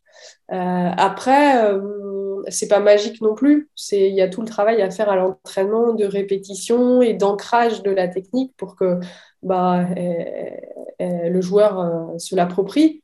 Et puis, il y a aussi le fait que ben, quand les joueurs viennent se faire tester au labo, ils n'ont pas de pression. Quoi. Il n'y a pas d'adversaire en face, il n'y a pas d'enjeu. Euh, alors, même si parfois certains sont un peu stressés parce qu'il y a les marqueurs, il y a les caméras, puis tu sens qu'ils veulent bien faire aussi. On a le radar qui leur donne la vitesse de balle. Souvent, les jeunes, ils sont comme ça. Le premier truc, les gamins du Pôle France de Poitiers, le premier truc, c'est ah, j'ai servi à combien, tu vois. Mais. Euh, ouais, c'est pas, pas immédiat, c'est pas magique. Euh, il y, a, y, a, y, a, du boulot à faire. Et euh, ouais, ce que je disais, c'est qu'au labo, ils n'ont pas de pression, il n'y a pas de stress. Donc, il y a la technique que tu fais au labo. Et puis après, bah, quand tu es en match et que tu es sur balle de break à 5 partout au troisième, c'est peut-être pas la même chose. Donc euh, voilà, donc euh, il y, a du boulot pour, pour, pour que la technique, elle s'ancre vraiment durablement, qu'elle soit pas perturbée ni par la fatigue ou, ni par le stress, ou en tout cas le moins possible. Et là, un des enjeux forts pour nous dans les années à venir, ça va être d'analyser la technique du joueur non plus en situation de labo, mais en situation réelle d'entraînement et de compétition. Et là, ça passe par un développement technologique, c'est de la capture de mouvement, donc l'analyse qu'on fait avec des caméras, mais qu'on appelle markerless, où il n'y aura plus besoin de poser des marqueurs sur le joueur. Donc, on peut sortir des conditions de labo, tu vois, et aller euh, mettre des caméras en compétition et voir ce qui se passe euh, vraiment en compétition. Et ça peut être intéressant d'aller comparer, bah, voilà, quand le joueur il démarre son match euh, sur des points qui sont peut-être moins importants, comparer le service avec la fin du match, quand il y a de la fatigue, quand il y a du stress, et voir euh, si éventuellement la performance se dégrade, euh, qu'est-ce qui est affecté dans le mouvement, est-ce que c'est la poussée des jambes, est-ce que le joueur pousse moins bien quand il est stressé, est-ce qu'il s'engage moins vers l'avant, est-ce qu'il se recroqueville et qu'il touche la balle moins haut, enfin après on peut imaginer plein de choses, mais, vraiment l'enjeu ça va être ça, de ne plus avoir besoin de, de poser des marqueurs et juste des caméras autour du terrain et pouvoir faire ça c'est incroyable. Et ça veut dire qu'il faut l'autorisation du tournoi, faut que le joueur. Euh, c'est le joueur qui fait la demande, tout ça? Comment Alors, euh, pour l'instant, on n'y est pas, tu vois, sur ces trucs-là. Euh, on sait que les outils techno sont. Il y a déjà des outils techno sur le marché qui existent. La première chose, déjà, c'est de les valider, parce que ça a été validé, tu vois, cette approche sans marqueur sur des mouvements sportifs simples, comme la course à pied, le vélo, parce que simple dans le sens où on est toujours dans le même plan du mouvement euh, le service, c'est compliqué. Tu es, sur du, de la 3D, il y a des rotations de partout. Donc, il faut qu'on, déjà qu'on valide le système sans marqueur sur le service. Une fois qu'il sera validé, on l'utilisera euh, déjà à l'entraînement. Donc là, on n'aura pas besoin des autorisations des tournois. Et puis ensuite, ben, on ira démarcher peut-être les tournois et les joueurs pour voir si on peut poser euh, nos caméras sur un, sur un tournoi et voir ce que, ce que ça donne. Quoi. Mais on n'y est pas encore. Mais dans les, quelques, enfin, les années qui viennent, c'est c'est le futur. but, quoi. Et là, tu vois, on, part, euh, on va au CNE dans 10 jours. Parce que par contre, là, pour le coup, on sort le système du labo. Euh, ce système avec marqueur que nous, on a au labo, on le sort, on va le mettre une semaine au CNE pour bosser euh, avec les joueurs de la FFT dans le cadre du projet JO 2024. Ok, incroyable. Toujours plus de technologie, Caroline. Où nous arrêterons-nous? Pas. ok, putain, c'est incroyable. Est-ce que euh, si des auditeurs du podcast nous disent, m'envoient des mails en me disant j'aimerais que Caro décortique mon service, est-ce que je peux lui envoyer une vidéo WhatsApp? Est-ce que tu as un peu de temps devant toi? Parce que je sens que ça va venir, ce genre de truc. Comment ça marche? tu, tu, peux leur donner mon contact. Et puis, euh, c'est vrai que moi, je suis bien, bien occupée, bien chargée. Après, bah, je peux échanger avec eux et puis on, verra en fonction du niveau, des, de l'urgence, des besoins. Et soit on fera de la vidéo 2D, soit c'est des joueurs de, plus, de meilleur niveau, on peut faire de la 3D. Après, nous, la difficulté aussi, c'est qu'au labo, je ne suis pas toute seule. J'ai des collègues, je t'ai dit, qui travaillent avec le Stade Rennais, avec la gym, avec la boxe. Et on a un gymnase. Donc, il faut aussi qu'on se partage. Euh, les installations. Euh, donc euh, parfois, ça arrive qu'il y ait un peu des embouteillages. Euh, voilà, on réserve la salle en avance. Et par contre, quand c'est du très haut niveau, bon, on arrive toujours à, à s'arranger avec les collègues en disant bon allez fais-moi de la place là aujourd'hui parce que j'ai Jabber ou j'ai Aléassine qui vient donc je peux pas dire non voilà après avec des joueurs de, de club ben, des fois il y a un peu de délai il faut attendre un peu mais les gens peuvent me contacter et puis Qu'est-ce que tu as compris de majeur euh, grâce à ton expérience euh, avec les années sur ton métier que tu mettrais en place si tu étais à l'époque euh, où tu aimerais t'aimer, enfin tu avais envie en tout cas de percer sur le circuit? Ouais, plein de trucs. sur le service en tout cas, ben, déjà moi j'ai eu des problèmes d'épaule. à 18-19 ans là, problème de tendinite récurrente à l'épaule et euh, j'avais passé un IRM et je, me rappellerai toujours je sors de l'IRM et je sais enfin le médecin qui récupère l'imagerie il me regarde puis il me dit mais vous avez quel âge? Je, bah, sais pas j'avais 18 je crois à l'époque. Il me dit bah écoutez votre épaule elle a plutôt l'âge de 40 ans quoi. Et là sur le coup je me suis dit ah ouais bon bah pas super. Et donc euh, ouais il y a des choses techniquement euh, que, que j'ai même modifiées depuis dans mon service euh, par rapport aux connaissances que, que j'ai maintenant sur la, la bioméca, tu vois, j'avais un relais d'appui qui n'était pas très efficace avec le pied qui vient sur le côté, donc euh, ça faisait tourner mes hanches très tôt face au filet, l'épaule qui était écartelée derrière, je pense que ça a vraiment fait du mal pendant, pendant longtemps à mon épaule. Euh, un manque de pousser des jambes, enfin voilà, il y a, y a, plein de choses que maintenant moi j'essaye de faire. Alors avec ma pratique de joueuse euh, beaucoup plus loisir maintenant, euh, je vais taper le samedi avec les copines euh, au club. Et souvent, quand, quand on part sur des points ou qu'on part sur des services, ouais, j'essaie de tester des, petits trucs que, pour moi que, que, je dis à certains joueurs de haut niveau, tu vois, c'est ça qui est, qui est rigolo. Mais ouais, il y a plein de choses que je ferais différemment. Mais parce que les connaissances scientifiques qu'on a aujourd'hui, elles, sont bien meilleures que celles d'il y a 20 ans. Et donc, elles sont bien meilleures. Maintenant, tout le monde n'y a pas encore accès, tu vois. Dans la formation des entraîneurs, il y a vraiment du travail encore pour vulgariser euh, euh, les choses. Et, l'empirisme, c'est bien aussi, hein, l'œil du maquignon, la compétence et l'expertise d'un entraîneur, l'expérience, ça ne se remplace pas. Mais on voit que les tout meilleurs, bah, Medvedev et compagnie, ils s'entourent de spécialistes dans plein de domaines. Et je pense que, en tout cas pour le haut niveau, ça va aller de plus en plus vers ça. Quoi.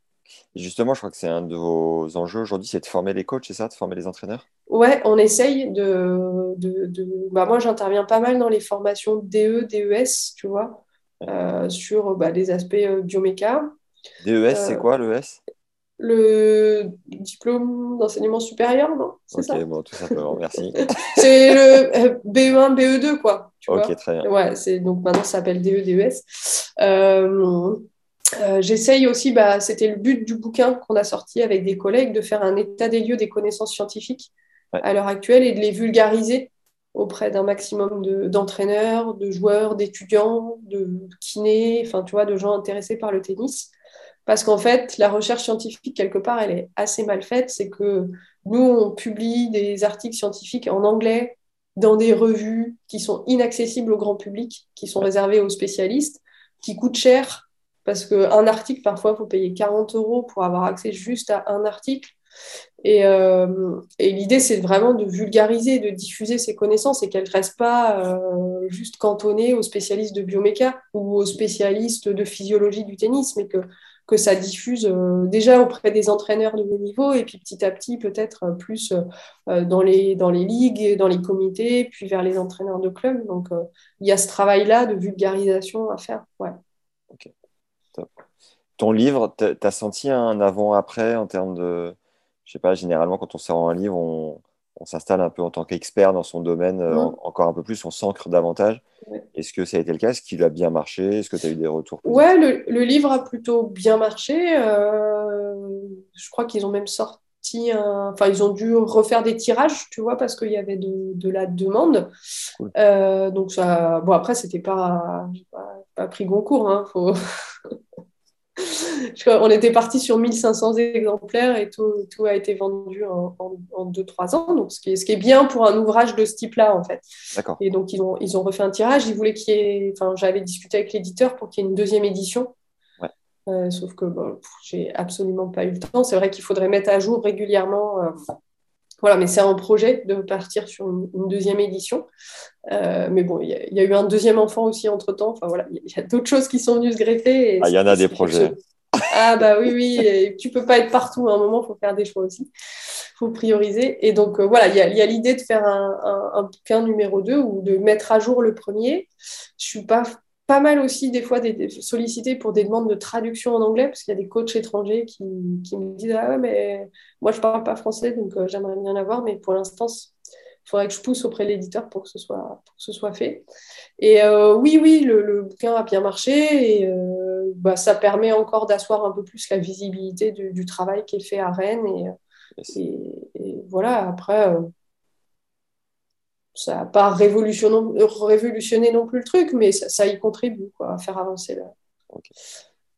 Est-ce que tu as des anecdotes sympas euh, avec les joueurs un peu connus qui sont passés entre tes mains, que tu pourrais nous relayer un truc euh, ou deux qui... Euh, ouais. Alors les anecdotes sympas, ouais, c'est un truc un peu rigolo. c'est ben, bon, quand Medvedev il vient, tu vois, bon, il n'était pas pas, pas connu à l'époque, hein, on dire ce qui est, était 66, 68, je sais plus.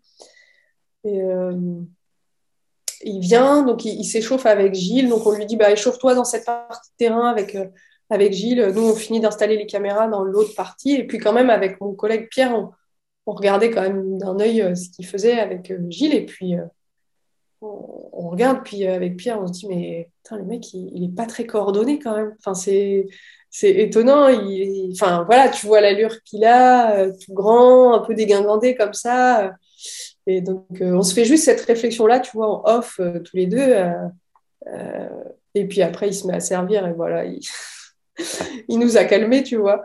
et, puis, et puis, oui, il y a cette technique un peu étonnante, même dans sa façon de bouger, dans sa façon de s'échauffer ce qui nous avait surprise. Et, et, puis derrière, moi, tu le vois au service, et là, le mec, il est bien coordonné, il n'y a pas de souci. C'est étonnant ce contraste entre euh, ouais. droit revers et comment tu l'expliques et le service? Honnêtement, non, je ne l'explique pas. Enfin, après, euh, c'est lui, quoi. C'est sa façon de bouger. Il y a un courant dont on parle beaucoup actuellement, c'est les préférences motrices ou les préférences naturelles de chacun. Est-ce que tu es plutôt aérien ou tu es plutôt terrien? Tu est-ce que tu aimes bien être bien ancré au sol ou au contraire euh, plutôt en rebond? Euh, Est-ce que tu aimes être près du corps ou loin du corps? Ben voilà, On a tous des préférences euh, dans notre façon de bouger, de se comporter. On est déjà droitier, gaucher, on a un œil directeur préférentiel. Et eh ben Daniel, c'est sa façon, voilà, il, est comme ça naturellement dans, son mouvement. Son mouvement est comme ça. Au service, ce qui est assez étonnant, c'est c'est euh, moi ce qui me frappe quand je vois jouer sur des matchs, c'est euh, la capacité qu'il a à enchaîner. Euh, c'est-à-dire qu'il fait rebondir la balle une fois, il envoie, il récupère une balle et ça repart. Et, voilà, le truc est rodé au millimètre. Et il se pose, tu as l'impression qu'il se pose zéro question. ça, c'est ouais, assez, assez étonnant. Et puis, avec les tout meilleurs aussi, bah, ce qu'on voit, ce qui fait la différence avec les joueurs d'un moins bon niveau, c'est que quand il y a échange avec le coach et qu'ils sont vraiment concernés par le truc, tu vois, quand le coach donne une directive, bah, elle est appliquée en, en direct, quoi. Il y a une petite modification, euh, tout de suite, c'est mis en place. Ça, c'est ça c'est assez euh, c'est ce qui me frappe à chaque fois quoi les meilleurs euh, Jabber on a testé un autre truc en coup droit aucune, aucune difficulté pour le mettre en place après, tu échanges avec elle sur le ressenti, comment tu te sens, tu as l'impression que c'est mieux, pas mieux. Nous, on va vérifier aussi si ça s'améliore, la vitesse de balle, la vitesse de tête de raquette. Mais, mais assez vite, quand même, les meilleurs, quand tu demandes une modification technique, alors soit ils te disent direct non, c'est un truc, je le sens pas, soit ils le mettent en place vraiment très vite. ils ont cette faculté-là, je trouve, à. Bah, toi, tu vas mettre des mois à changer. Quand eux, ils ils le font très vite. Après, ça ne veut pas dire qu'ils vont adopter le truc dans le temps, mais ils ont quand même une capacité d'adaptation, je trouve, qui est assez, euh, forte. Donc, ouais, sur Daniel, c'est un peu cette image-là qui, me reste. Et puis, l'autre truc sympa, c'est que je crois qu'après la séance, Gilles repartait en avion dans le sud et Daniel restait à Rennes parce qu'il devait repartir sur un tournoi ensuite.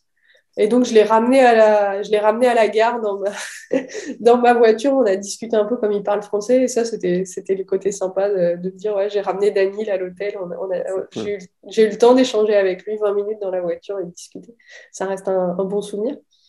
Et, euh, et, voilà. Bon, je ne sais pas si aujourd'hui je pourrais le ramener encore, tu vois. Je pense qu'il aurait un taxi qui l'attendrait direct. Et, et, euh, mais ça, c'était, c'était chouette. Et Félix, euh, il t'a ouais. dégagé un truc en particulier? Félix, ouais, euh, Félix, c'était euh, Félix, c'était étonnant aussi euh, dans la mesure où ça s'est fait, ça s'est fait très très vite.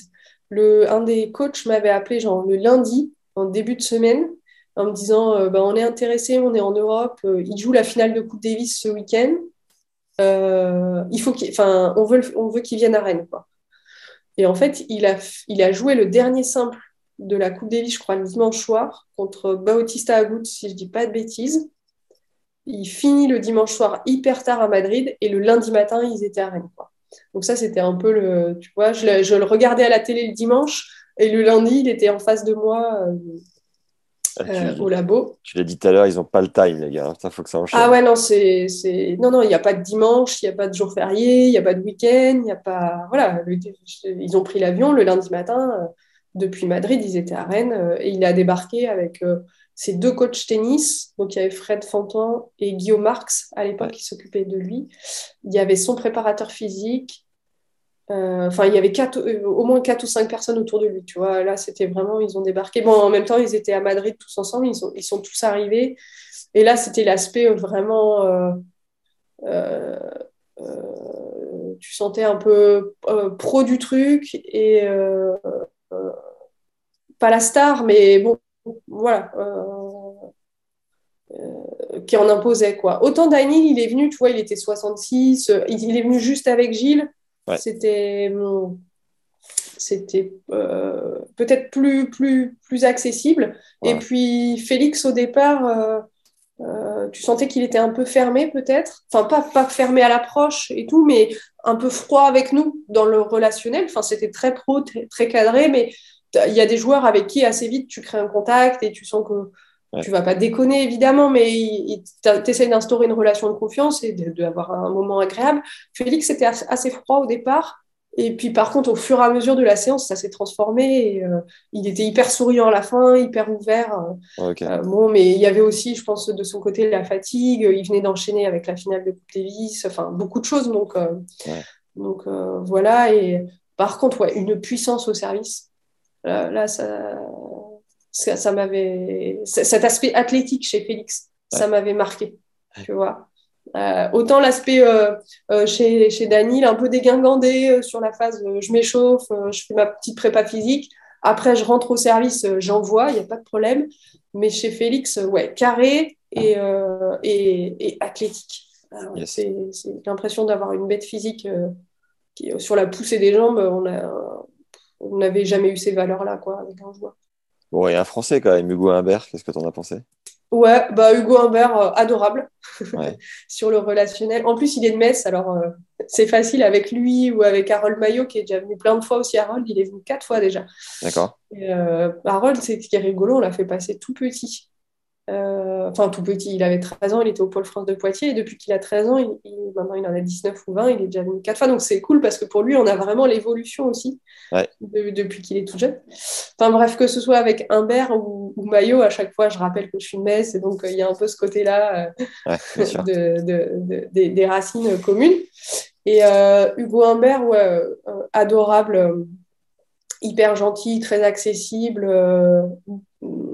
sur, le, sur la technique de service, c'était euh, c'était aussi très très propre. C'était aussi de l'ordre du réglage avec son, son entraîneur Cyril Brechbull. C'était Cyril qui s'occupait de lui euh, à l'époque. Et on avait vraiment pour, euh, pour Hugo essayer de faire le lien au maximum entre ses préférences motrices et sa technique de service. C'était un peu ça la commande d'aller là-dessus. Et euh, ouais, j'ai pas d'anecdote en particulier avec ça, mais mais, euh, mais c'était une chouette séance aussi. Ouais, j'ai des bons souvenirs. On a eu euh, Harold et Thierry Tulane sur le podcast là, pour les gens qui ouais. écouteront et qui ont envie de, okay. d'aller un peu plus loin avec eux. C'était hyper chouette parce que Harold euh, avait fait la finale à l'Open d'Australie. -hmm.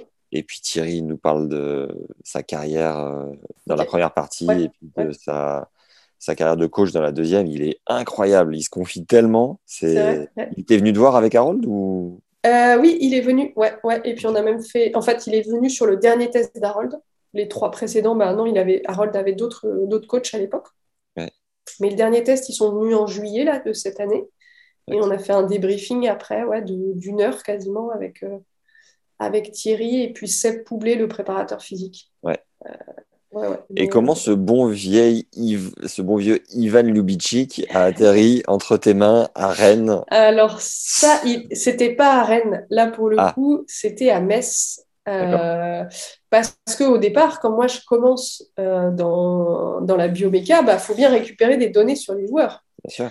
Et sauf qu'au départ, j'ai pas euh, la renommée. Enfin voilà, on me connaît pas. Je suis rien. Dans le- faut- je- Donc au, au début, bah, je vais demander à des potes de la section sportive universitaire qui s'entraînent avec moi, qui sont des joueurs de seconde série, de venir euh, se faire tester parce qu'il faut que je récupère des données.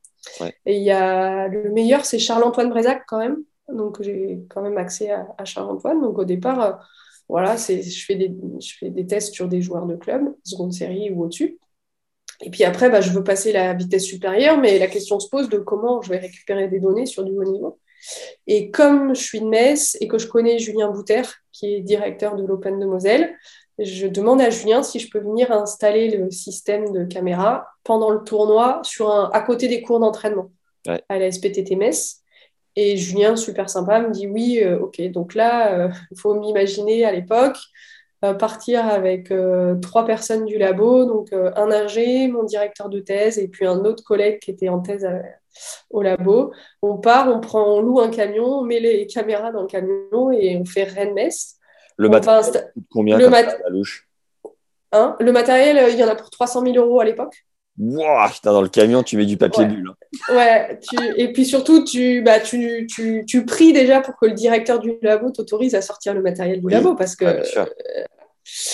Et c'est pour ça que je dis que j'ai eu de la chance qu'on m'ait laissé carte blanche. Enfin, vraiment, pour, pour ça, c'est, je les remercierai toujours, mes encadrants, d'avoir dit OK à quasiment à toutes les demandes que j'avais. Ouais.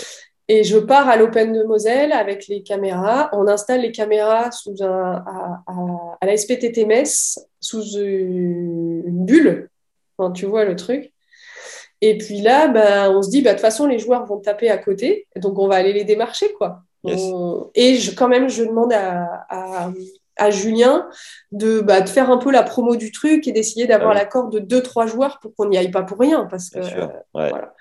Et donc, il me dit, ouais, t'inquiète, je vais voir avec certains. Et euh, je pense qu'il s'entendait bien avec Ivan, il était assez proche d'Ivan. Et il me dit, euh, t'au- t'auras l'accord. Enfin, Ivan a dit, OK, il passera quoi. Et donc, pendant deux jours, on a testé des joueurs. Donc, on, on allait sur les cours d'entraînement et puis on disait, bah voilà, euh, on est à côté, si ça vous dit, euh, c'est une nouvelle technologie. Enfin, on a essayé de vendre le truc le, le mieux possible. Et pour l'anecdote, bah, pour sécuriser le matériel, on a dormi sur le terrain avec sac de couchage. C'est pas vrai. Ah bah si, bah si parce que parce qu'on n'avait pas d'autre moyen que de. Donc j'ai dormi sur un terrain de tennis, sur une moquette de la SPTT Metz avec mon sac de couchage au mois de septembre avec mes collègues. euh, voilà, chacun avait son petit sac de couchage et Ça, son beau. tapis de camping et pour pour pour pas qu'on se fasse euh, voler les caméras, on n'avait pas moyen de sécuriser donc euh, Ouais. voilà un Il peu les galères de Passer sur le corps. Ça, c'est une belle anecdote qu'on peut raconter des années. Ouais. Les galères du début et même mes collègues, euh, bah, souvent, ils, parce qu'ils sont toujours au labo et ils disent Ah, punaise, tu nous as quand même fait dormir sur un terrain de tennis, quoi. Ça, c'est de la détermination. On aime. et- Il y- a qui d'autre comme joueur qui est passé entre vos mains Alors là, à ce, sur le- l'Open de Moselle, donc il y a Ivan Lubicic, Pierre Hugerbert qui était tout jeune, qui était en qualif, qui avait 19 ans. Ok. Il était 900e mondial. Euh, Federico Del, Delbonis aussi, qui était junior, enfin junior, qui sortait de junior, qui avait 19-20 ans. Euh, Misha Zverev. Ouais. Et là, j'ai un, un regret, c'est de pas avoir testé Alexander, qui était sur le terrain d'à côté, enfin, qui échauffait son frère, Ouais. qui avait 12 ou 13 ans, mais qui jouait déjà Négat. Enfin, c'était incroyable, ça. À 13 ans, il jouait moins 15 déjà. C'était Wow. ah ouais, non, un truc de fou. Et euh, quand tu vois là où il est, je me dis, putain, c'est quand même con Ouais, de ne pas lui avoir proposé. euh, oh, le petit, non, le petit. Bah, le petit, ouais. De temps. Donc il y a ça, et je regrette aussi parce qu'il y avait Marine Silic qui était sur le terrain, qui tapait avec Ivan et qui était OK pour faire le test avec nous. Sauf qu'on a pris beaucoup de temps avec Ivan parce que bah, déjà il servait hyper fort il transpirait beaucoup et donc les marqueurs avaient tendance à tomber. Donc quand les marqueurs tombent, il faut les recoller. Donc euh, au lieu de prendre une heure avec lui, on a peut-être pris une heure et demie ou une heure quarante-cinq. Et après, Marine a dit ben non, euh, là, il faut qu'on reparte sur le site du tournoi, euh, donc tant pis. Et donc ça, ça, a été un peu dommage. Mais après, on a fait passer pas mal de joueurs de double aussi. Et Martin Fuxovic, qui était numéro un mondial junior, tu vois, et qui maintenant est dans le top 50. Et, et les mecs te faisaient des retours quasi instantané sur un avant-après Non, alors là, honnêtement, euh, je ne euh, vais absolument pas mentir. Je, je n'ai contribué en rien à l'augmentation de la performance chez ces joueurs-là. Ça a été pour moi un moyen de récupérer des données et de commencer à construire mes modèles d'analyse bioméca, de commencer à construire ma base de données. Je leur avais quand même fait, ils ont tous eu un compte-rendu que j'avais envoyé par, par, par mail. Euh, avec euh, quelques paramètres, mais j'étais beaucoup moins euh, compétente qu'aujourd'hui. Donc, donc voilà, non, aujourd'hui, je me verrais mal envoyer un mail à Ivan Lubitsch en disant Coucou, tu te rappelles, il y a 10 ans Bon, peut-être qu'il se rappelle, hein, je ne sais pas, mais, mais voilà, l'impact pour lui, je pense qu'il a été, je ne vais pas dire nul, mais au moins il a testé la techno. Mm. Euh, voilà, il a participé au truc, j'avais fait un petit retour, mais, euh, mais non, ça a été surtout pour moi que ça a été hyper intéressant de récupérer des données, plus que pour eux. Et Dustin Brown aussi était passé, c'était ah, rigolo. mais là, c'était un peu la galère parce qu'avec ses, ses, cheveux pour lui coller les marqueurs et tout, euh, c'était un, peu plus, un peu plus galère. Mais il y avait eu Dustin aussi. Et est-ce que tu sais un peu si Roger, Rafa et Joko font appel à des biomécaniciens, à des tests, à ta technologie?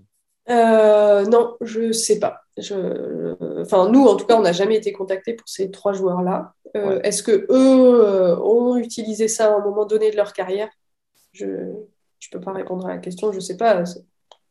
J'ai eu la chance d'échanger avec Tony pendant deux heures. Ouais. Et c'est une bien belle interview qu'on n'a pas encore diffusée, mais qui viendra. Et il me, il me disait qu'à un moment donné, il se questionnait sur la vitesse de la balle en, après rebond du service de Rafa sur première balle.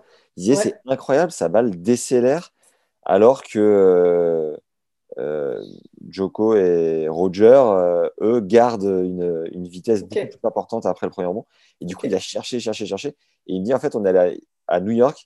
Déjà, il avait dit à Rafa écoute, c'est à cause de ta pronation au service, elle n'est pas assez marquée. Et du coup, après le rebond, ta balle perd trop en vitesse et ils ont terminé à New York, je sais pas où, à faire des tests euh, qui ont vérifié du coup ce que Tony a D'accord. Ouais, Rafa bah. était hyper sceptique. Ouais. Euh, et, au final, il m'expliquait que Rafa avait vachement progressé en vitesse de, de service, un peu grâce à ça. À ça, ouais. Est-ce que euh, c'est un, paramètre sur lequel tu bosses, un truc que tu analyses aussi? Nous, pour l'instant, la vitesse de balle, on la prend en compte vraiment pour avoir une idée de comment se passe le lancer et où se situe l'impact. on va pas jusqu'à traquer la balle, à suivre la balle euh, tout au long de la trajectoire et sur le rebond. Mais c'est des choses, tu vois, tu me donnes des idées, c'est des choses qu'on pourrait éventuellement aller regarder. Euh, j'imagine aussi que peut-être que les données, tout ce qui est données au CAI, en fait, euh, permettent d'avoir accès à ces infos-là. mais c'est vrai que faire le lien entre le résultat, finalement, qui est la trajectoire de balle et la vitesse de balle, et la position de la balle à l'impact et ce qui se passe avant sur le, sur le, sur le mouvement, ça a un vrai intérêt. Donc euh, oui, c'est des choses qu'on pourrait être amené à faire. Et là, le fait que maintenant on ait une trentaine de caméras au labo, on peut couvrir l'ensemble du terrain. Avant, on avait qu'une, enfin, on est passé d'une dizaine à une trentaine. Donc, quand tu n'as que 10 caméras, tu, tu focalises toutes tes caméras sur le serveur, en fait, parce que tu veux pas perdre de données. Et quand tu as plus de caméras, bah, tu peux étendre la zone de capture. Et maintenant, on est capable quasiment de capturer tout le terrain et un truc qu'on voudrait faire, c'est aller sur le duel serveur-relanceur, tu vois.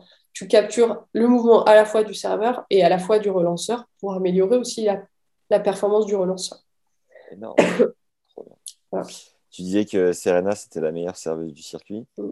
Euh, qu'est-ce que tu penses que tu pourrais lui apporter euh, en plus Un petit pourcentage?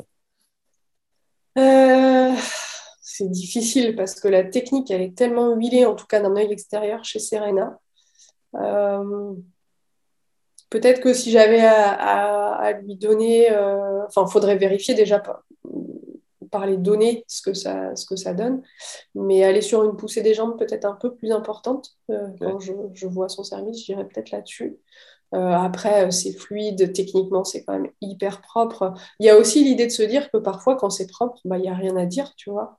Et que ça sert à rien d'aller chercher des trucs ou de forcément vouloir dire quelque chose aux joueurs alors qu'il n'y a pas besoin. Et il y a même des fois, nous, sur le compte rendu, euh, ben, on a un code couleur, tu vois, on met des paramètres en, vert quand ça nous paraît être euh, dans les clous, orange s'il y a des petites choses euh, peut-être à améliorer, et rouge quand il y a un vrai axe de travail. Mais des fois, il y a des joueurs, bah, c'est, je ne vais pas dire que c'est vert partout, mais à beaucoup d'endroits, et on va pas essayer de chercher la petite bête et d'installer du doute alors qu'il y a des choses qui sont déjà en place, quoi. Voilà, donc, euh, donc Serena, euh, Serena, non, je, faudrait voir ce que donne l'analyse et puis ce que disent les données, mais je pense que des fois, il n'y a pas besoin non plus d'embêter les joueurs avec ça, quoi. Bon, bah, continue de travailler ton français, Serena, mais ne change rien au service. non, si elle veut venir, il n'y a pas de souci, on l'accueillera, mais. Et tu es plus Roger, Rafa ou Joko sur le, sur le service? Euh, bah, Moi, je, je, je, suis 100% Roger. pour tout ou pas que pour le service. ouais, mais là, je te, je te demande pas de le demander en mariage. Hein. non, non, non, je suis mariée. Attends. Ouais, mais bon, c'est que Roger, il a quand même un statut particulier.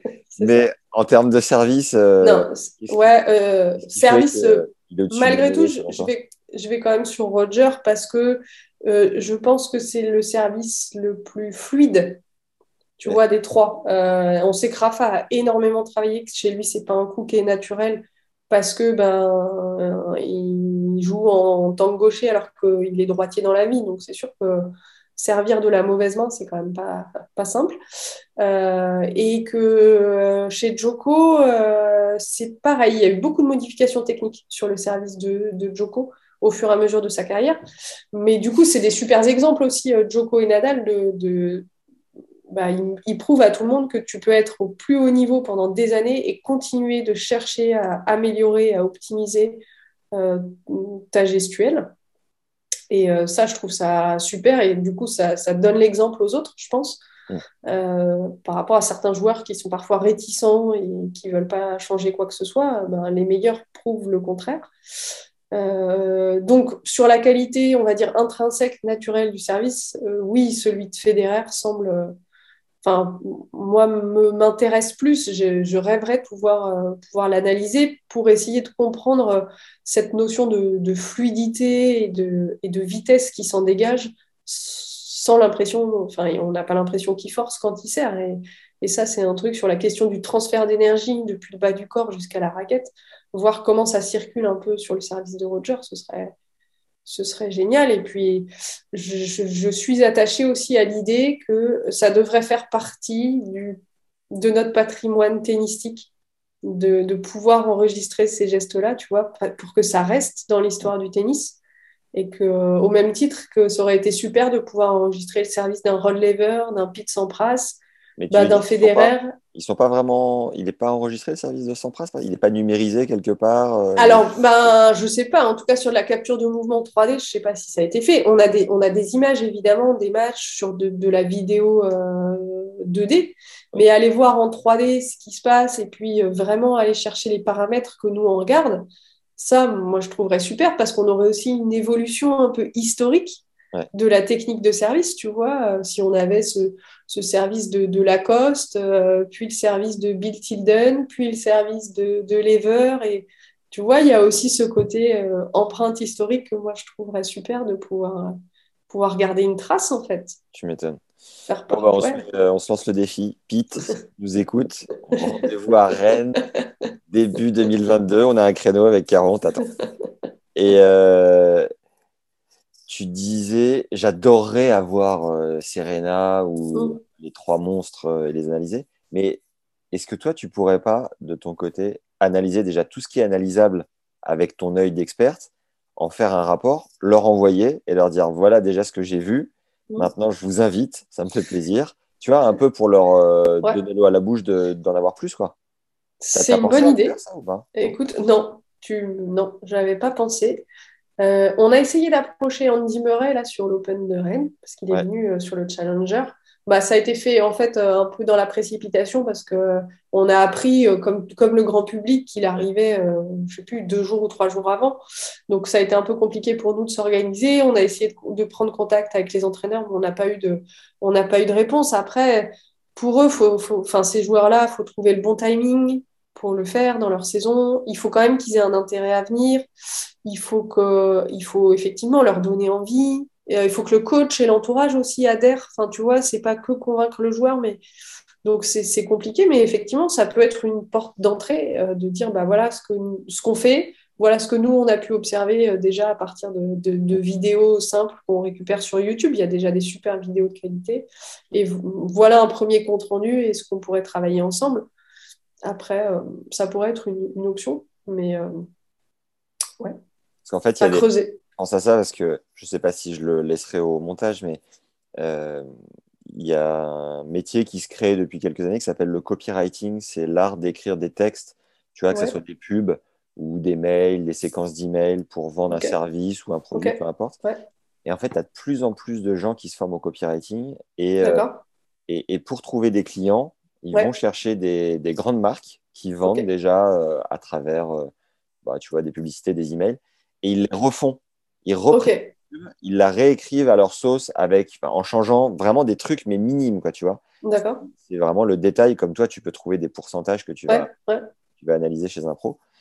Et, euh, et spontanément, ils vont démarcher la personne en disant, voilà, j'ai refait votre de vente, j'ai refait votre message publicitaire, juste c'est cadeau, c'est pour moi. Et Ouais. si, ça vous intéresse, ouais. si toutefois vous voulez aller plus loin, n'hésitez pas à me recontacter. Ouais, c'est pas mal. c'est pas mal. Énormément de gens trouvent du, des missions grâce à ça aujourd'hui. D'accord, d'accord. Et euh, bon, voilà, ça m'a fait écho euh, sur, euh, Ok, ok, bah c'est, c'est... j'irai regarder ce truc-là, mais je vais, je vais t'embaucher dans mon équipe euh, marketing. J'ai Eh ben voilà. Moi, j'ai pas, j'ai, j'ai pas cette compétence-là, ça fait pas partie de mon, mon background, mais c'est pour ça qu'à un moment, l'équipe, il faut, il faut l'étoffer et qu'il faut s'entourer aussi de gens qui ont des compétences. Là, Et voilà, j'ai un ingé, euh, mais peut-être qu'on on sera amené à démarcher de plus en plus ou à se faire connaître et donc Yes. à passer sur ce, ce, ce type de démarche. Je sais pas. Génial. Alors, j'ai quelques questions de fin qui sont communes à toutes les autres interviews. Ouais. Euh, Est-ce que tu as un livre qui a marqué ta vie, Caro? Un livre qui a marqué ma vie. Alors, dans le domaine du tennis, il y en a un. C'est ce- la biographie d'André Agassi. Open. Ouais. Et Ouais. en dehors du tennis? Oula, tu me prends au dépourvu. alors, Euh, alors, juste, juste le ouais. message de Open qui t'a particulièrement marqué. Peut-être que ça fera revenir un livre en dehors après. euh, le message de Open qui m'a particulièrement marqué, euh, je pense que ce que j'en garde de ce bouquin-là, c'est la transformation d'André Agassi. C'est ce joueur qui n'aimait pas le tennis, qui détestait ça et qui finalement chemine et qui passe par plein d'états et des états vraiment difficiles. On le sent dans le livre que euh, voilà, il est, il est dans le dur et, et que c'est compliqué pour lui dans sa relation à son père, euh, au sport et qui, et qui se transforme en fait et qui se révèle et, et qui devient amoureux de son sport, quand devient un ambassadeur. Euh, ouais, c'est c'est ce que je retiendrai et le, le cheminement personnel qui a, qui a à travers ça. Ouais. Ok. Du coup, un livre en dehors du tennis ou pas? Où Euh, toute ta vie est intégralement dédiée au tennis, Mm, à Ouais, tes non, là, enfants et à ton mari? Ah, c'est là, tu résumes bien. En ce moment, c'est un peu ça. Euh, un bouquin, un bouquin, un bouquin, un bouquin. euh, euh, non, comme ça, il n'y a rien qui me vient. Il y a rien qui me vient. Ouais. Bon, peut-être ça viendra plus tard. Un film, un seul, qui, qui vraiment t'inspire. C'est pareil, hein, ça, c'est le genre de truc. Tu peux me dire La soupe aux choux euh, 92 avec Louis Finesse. Euh, crois que si tu n'as pas le film, je ne sais pas si tu vas trouver la question d'après, qui est une citation. Est-ce qu'il y a une citation que tu aimes bien Joker sur Joker, Caro. Ouais, attends, une citation. euh, Une citation, non, j'aime. Ouais, mais tu vas dire que c'est encore du tennis, mais, mais c'est. Enfin, la citation qui est tatouée sur le bras de Stan Wawrinka de Samuel Beckett, ouais, j'aime bien. J'aime bien. Tu peux nous la dire ou elle est trop compliquée Euh, c'est euh, c'est essayer, échouer encore, euh, réessayer, échouer mieux. Enfin, ça, non, je, ouais, je l'ai pas. mais et sinon, si. Alors si, sur une citation, mais tu vas dire que c'est encore tennis, mais c'est pas grave. J'ai eu l'occasion d'aller à Wimbledon et de d'être un peu dans les coulisses et de voir la fameuse citation Ah, qui qui donne sur le cours central avec le, le fameux poème de Rudyard Kipling là que je trouve euh, magnifique. Voilà. Donc, Et c'est- quoi cette, situation, cette citation déjà? Euh, si tu peux accepter, euh, Tu veux que je la cherche? Ouais, je veux bien parce que euh, là tu me prends. Fallait, fallait m'envoyer les questions avant. Là. Mais non, nous, ce qu'on veut, c'est de l'authenticité. Du- Ouais, bah tu vois, alors là sur ces trucs-là, moi je suis nulle. Je suis nulle. Faut que je réfléchisse. J'ai besoin d'analyser le truc sous toutes les coutures.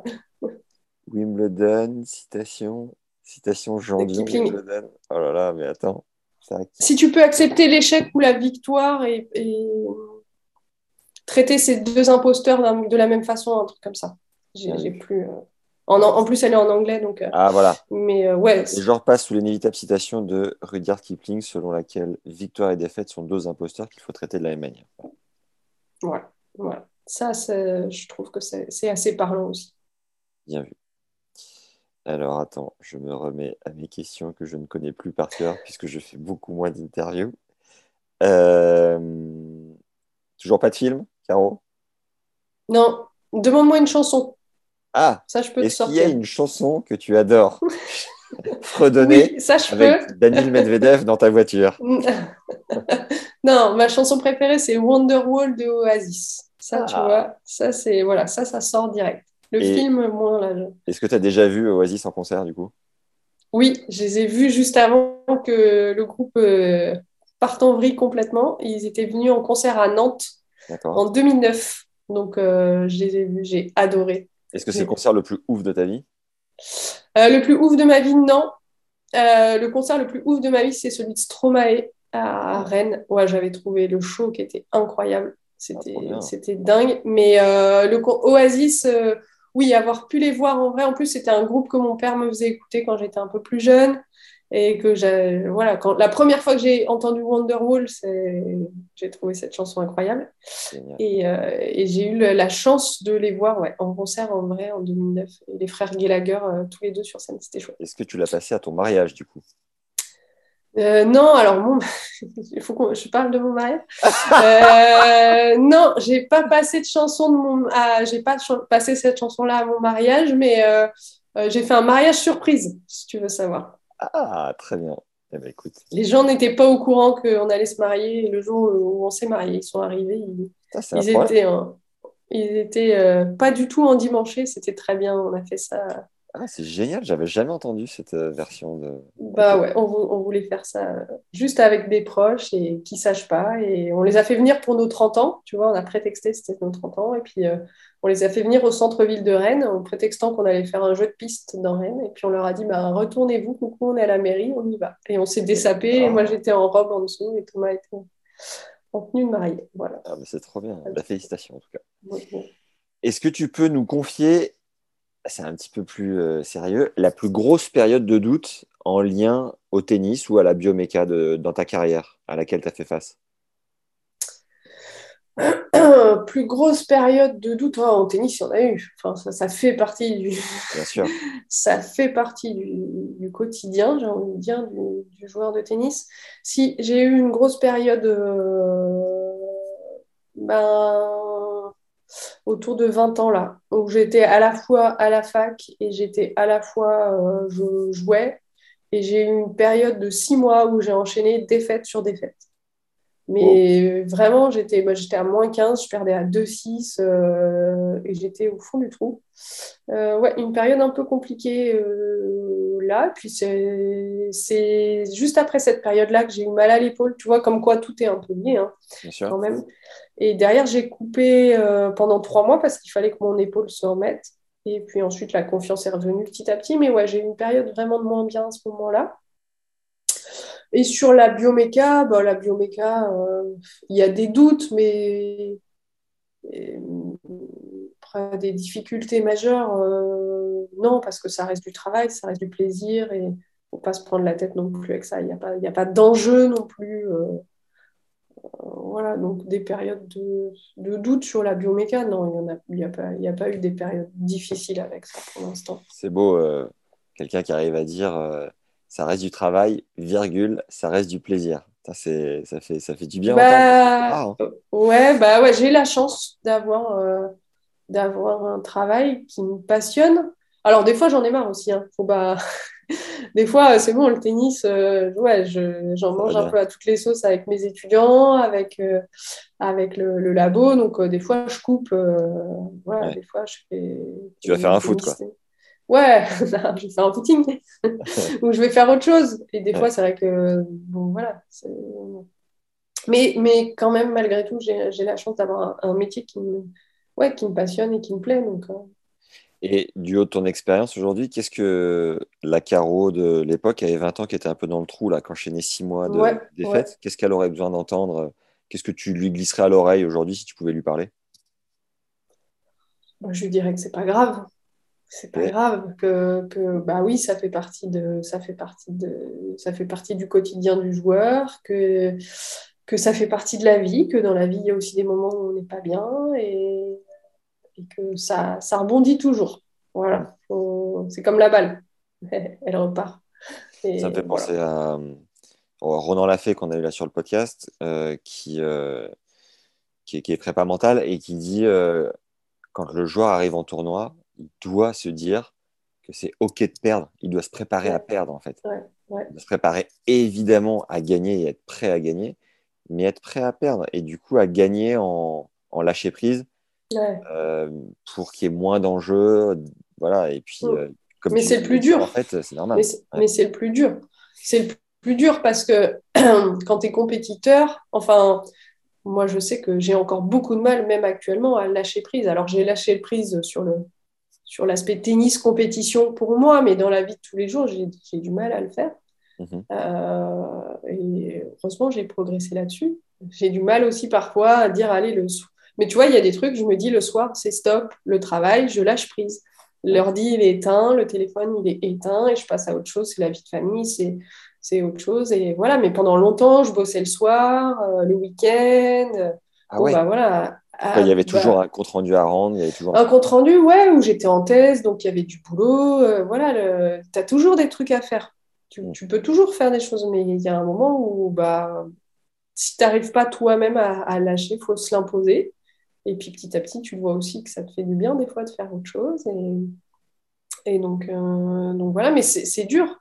Accepter de lâcher prise, accepter euh, d'envisager la défaite quand t'en veux pas, quand voilà. Mais, mais ça fait partie d'un cheminement à la fois sportif, mais aussi, aussi personnel de la vie de tous les jours. Parce que souvent, on est sur le terrain comme, comme on peut être dans la vie, tu vois, tu retrouves des choses du, terrain de la vie. Donc, ouais.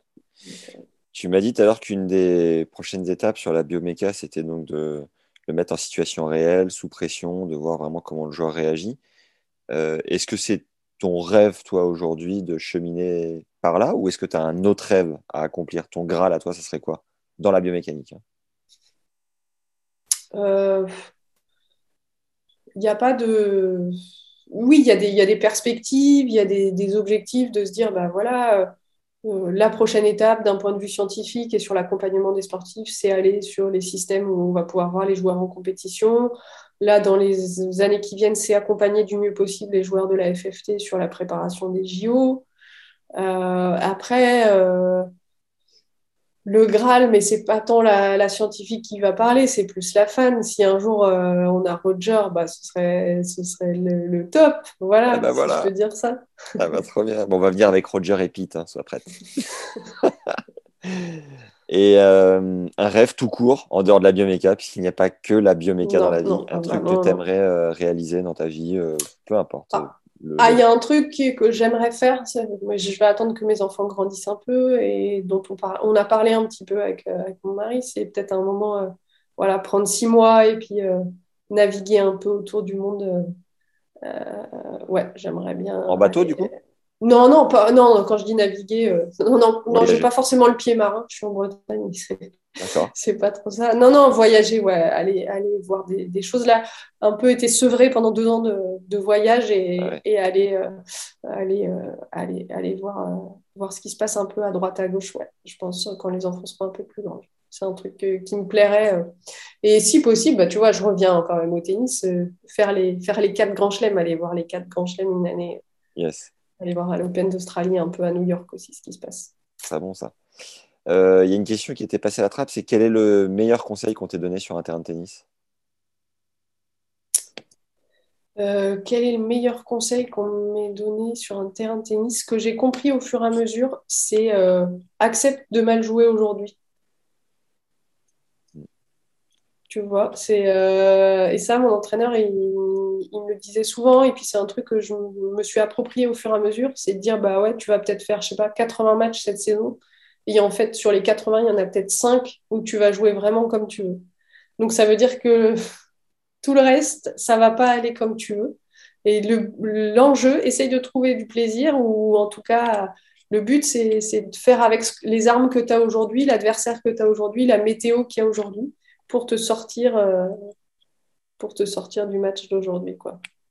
Et ça, euh, ouais, ça, c'est, je trouve que c'est assez, assez marquant. Et euh, c'est un truc que moi, j'ai essayé de, de transmettre aux joueurs. Je me suis occupée de quelques joueurs, voilà, de leur faire comprendre très tôt que, bah oui, aujourd'hui, ça sort pas comme tu veux de la raquette. Ok, mais c'est pas grave, on s'en fout, en fait.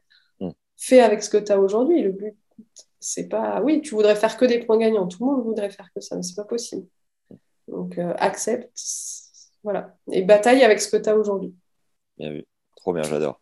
Voilà. Euh, tu m'as dit que t'écoutais euh, de temps en temps le podcast, alors je sais pas si c'était pour me faire plaisir ou si c'est. Non, non, c'est vrai, c'est vrai, Ah, c'est vrai, cool. c'est vrai, c'est vrai. Et qui aimerais-tu entendre qui n'est pas encore passé au micro, à qui tu pourrais donner le relais et peut-être même euh, nous aider à, à avoir?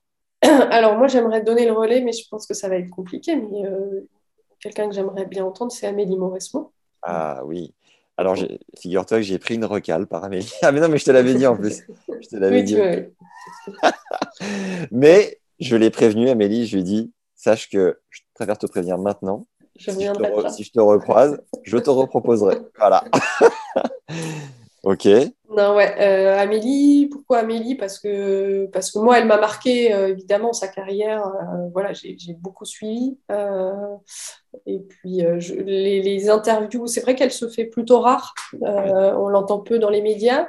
Mais quand je l'entends, je trouve que c'est toujours très pertinent. Et puis, c'est une femme. Donc, voilà, je trouve que, que ça porte aussi et que c'est important qu'on ait on est des femmes euh, qui soient mises en avant et dans notre sport. Donc, euh, ouais, euh, comme ça, spontanément, je te dirais Amélie Mauresmo. Ok. Après, Trop bien. Et dans les neurosciences, tu connais quelqu'un qui traite un peu le tennis ou, ou pas? Parce qu'on me le demande de, de plus en plus là dernièrement. dans les neurosciences, sous quel aspect Une idée précise non? Bah, gestion un peu du mental, ce qui se passe dans le cerveau dans les moments chauds. euh, je je t'avoue que j'ai pas encore trop planché là-dessus, mais euh, Ouais, euh, non, il n'y a pas. euh, à un moment, Gilles Simon, il travaillait pas, il n'avait pas un entraîneur un peu de, de ce type-là? Qui s'est euh, occupé de lui? bah, il y avait Lafay en prépa mentale. Il y avait Ouais, mais- de, mais je- de, de Vite, mais c'était le l'entraîneur terrain. Il y avait peut-être un autre, peut-être Genevois, non Cyril Genevois, c'est ça? Ça dit quelque chose? Non, Cyril Genevois, il est en bioméca comme moi. Ah oui. Euh, le coach, si à un moment, Gilles Simon, il, il a fait un passage avec. je- Est-ce qu'il travaille encore avec lui? Je sais pas, mais un gars qui était un peu calé en neurosciences, il me semble. Ah oui, un... oui, oui, oui, si, si, ça me revient. Euh, j'ai plus son nom, mais euh, Après, euh, ouais, je connais pas du tout, tu vois. C'est juste Yes. pour avoir lu ça dans la presse. ouais, ouais. Pas. Merci en tout cas à toi d'être dispo et puis euh, à très Pas vite du coup pour, le, pour la Yes. masterclass. Parfait. Bien. À bientôt, Euh, Caro. comme ça. Merci, à plus. Salut. Salut. Merci d'avoir suivi ce nouvel épisode avec Caroline. Viens me dire ce que tu en as pensé en commentaire. C'est un régal de te lire et en plus ça aide à diffuser notre travail parce que ça améliore l'algorithme de l'épisode. Et oui, nous vivons dans un monde d'algorithmes. C'est pas beau ça? Et pour nous aider encore plus, continue sur ta lancée et mets-nous à like si t'es sur YouTube. Dès maintenant, 5 étoiles si t'es sur Apple Podcast. Tu arrêtes tout, tu scrolles vers le bas et tu mets 5 étoiles. Voilà, maintenant que c'est fait, on peut avancer. Pour rappel, euh, Apple Podcast, c'est la mec qui nous permet de rayonner dans cette jungle des podcasts. Et d'ailleurs, je viens de lire qu'à l'époque, un podcast était un fichier audio qu'on pouvait mettre sur un iPod. Figure-toi que le nom vient de là. Voilà, c'est comme ça, c'est cadeau. Bon, maintenant que tu as bombardé de likes et de commentaires sur toutes les plateformes, c'est ta mission d'ambassadeur qu'il faut prendre à bras le corps. Tu vas me faire le plaisir d'envoyer cet épisode Fissa à un pote à toi qui rêve, comme mon cousin Mathurin, la bise, euh, Matt, de devenir biomécanicien et qui espère secrètement chaque jour recevoir un mail réponse de Caroline qui accepterait éventuellement sa demande de stage. Tu as reconnu le bouche à oreille, notre arme fatale pour démocratiser les podcasts en France, dans le sport et qui plus est dans le tennis. Alors balance, transfert, abonne, relance tes potes et surtout, ne lâche rien. Merci. Merci également à Petro et Turnil pour vos derniers commentaires sur Apple Podcast, ça fait chaud au cœur. D'ailleurs, Petro nous écrit un peu avare d'anecdotes, l'ancien JCP, donc Jean-Claude Perrin, mais quelle sagesse, comme quoi la performance peut être obtenue sans violence et chaos, n'en de plaise. À Jean-Claude, tes intros sont parfaites et il a fini par faire plus long. Merci man. Sache que tu peux euh, nous soutenir sur la plateforme Tipeee. Tipeee, c'est une plateforme sur laquelle tu peux faire des dons à hauteur de 3 euros par mois ou plus si le cœur t'en dit. C'est toujours hyper agréable de sentir son travail reconnu et soutenu en mettant chacun un peu sa pierre à l'édifice. Je me démène chaque semaine. Maintenant, je suis full time sur le podcast pour te régaler avec un nouvel épisode, des hors-séries et les masterclass depuis la rentrée. Donc voilà, c'est toujours ultra cool de, sentir qu'on a un moteur qui tourne et qui nous pousse, qui nous stimule. Vous avez le lien dans la description de l'épisode, en bas de la description. Libre à vous de participer ou pas le ou pas n'étant pas une option évidemment. Tu as accès à la huitième masterclass cette semaine, donc avec Caroline, qui te met à disposition ses 10 ans d'expertise et plus de 150 jours pro analysés. On a planché ensemble sur comment obtenir le service parfait, avec euh, Caro du coup qui a vu passer Daniel Medvedev et Félix Auger-Aliassime entre autres pour optimiser leur technique, gagner en fluidité et en puissance. Si tu veux progresser au service, c'est le moment ou jamais. Caroline te livre un condensé d'expertise dédié à ce coup du tennis, avec un nouveau cours d'une heure quinze dans lequel tu obtiendras la checklist non négociable des points clés à travailler techniquement, les 5 points fondamentaux que tu dois connaître sur toi-même pour optimiser ton geste, plusieurs conseils pratiques pour progresser sans que ça soit le bagne à l'entraînement, quelle position des pieds choisir en fonction de ton gabarit, ta coordination et ton équilibre, et enfin comment optimiser ton lancer de balle, le tout pour gagner en précision, en fluidité et en vitesse, tout en prévenant les blessures. Et oui, vous l'avez compris, c'est une nouvelle masterclass ultra complète. Et c'est ça la force de la biomécanique, qui plus est avec une experte aussi reconnue que Caroline. Tu as une offre pour t'abonner dans le lien en description, pour recevoir un nouveau cours tous les 15 jours et fracasser tes barrières sur le terrain. Et si tu veux avoir accès à une seule masterclass en particulier, c'est possible. On est donc à la huitième et les sept autres sont listés juste en dessous. Tu peux les commander en bas de la page ou alors en m'écrivant à max à tennislegende.fr. Si tu veux remercier notre invité, c'est possible de le faire sur LinkedIn à Caroline Martin. Et si tu as des idées de partenariat ou autres, n'hésite pas à m'en faire part. Sur LinkedIn aussi à Max Zamora, Z-A-M-O-R-A, ou sur Insta à Max Emilia le tout attaché, et E-T-M-I-A, Emia. C'est tout pour aujourd'hui. Merci d'être encore là, vous êtes vraiment des légendes. Merci pour les bonnes ondes, Prenez soin de vous et à très vite. Ciao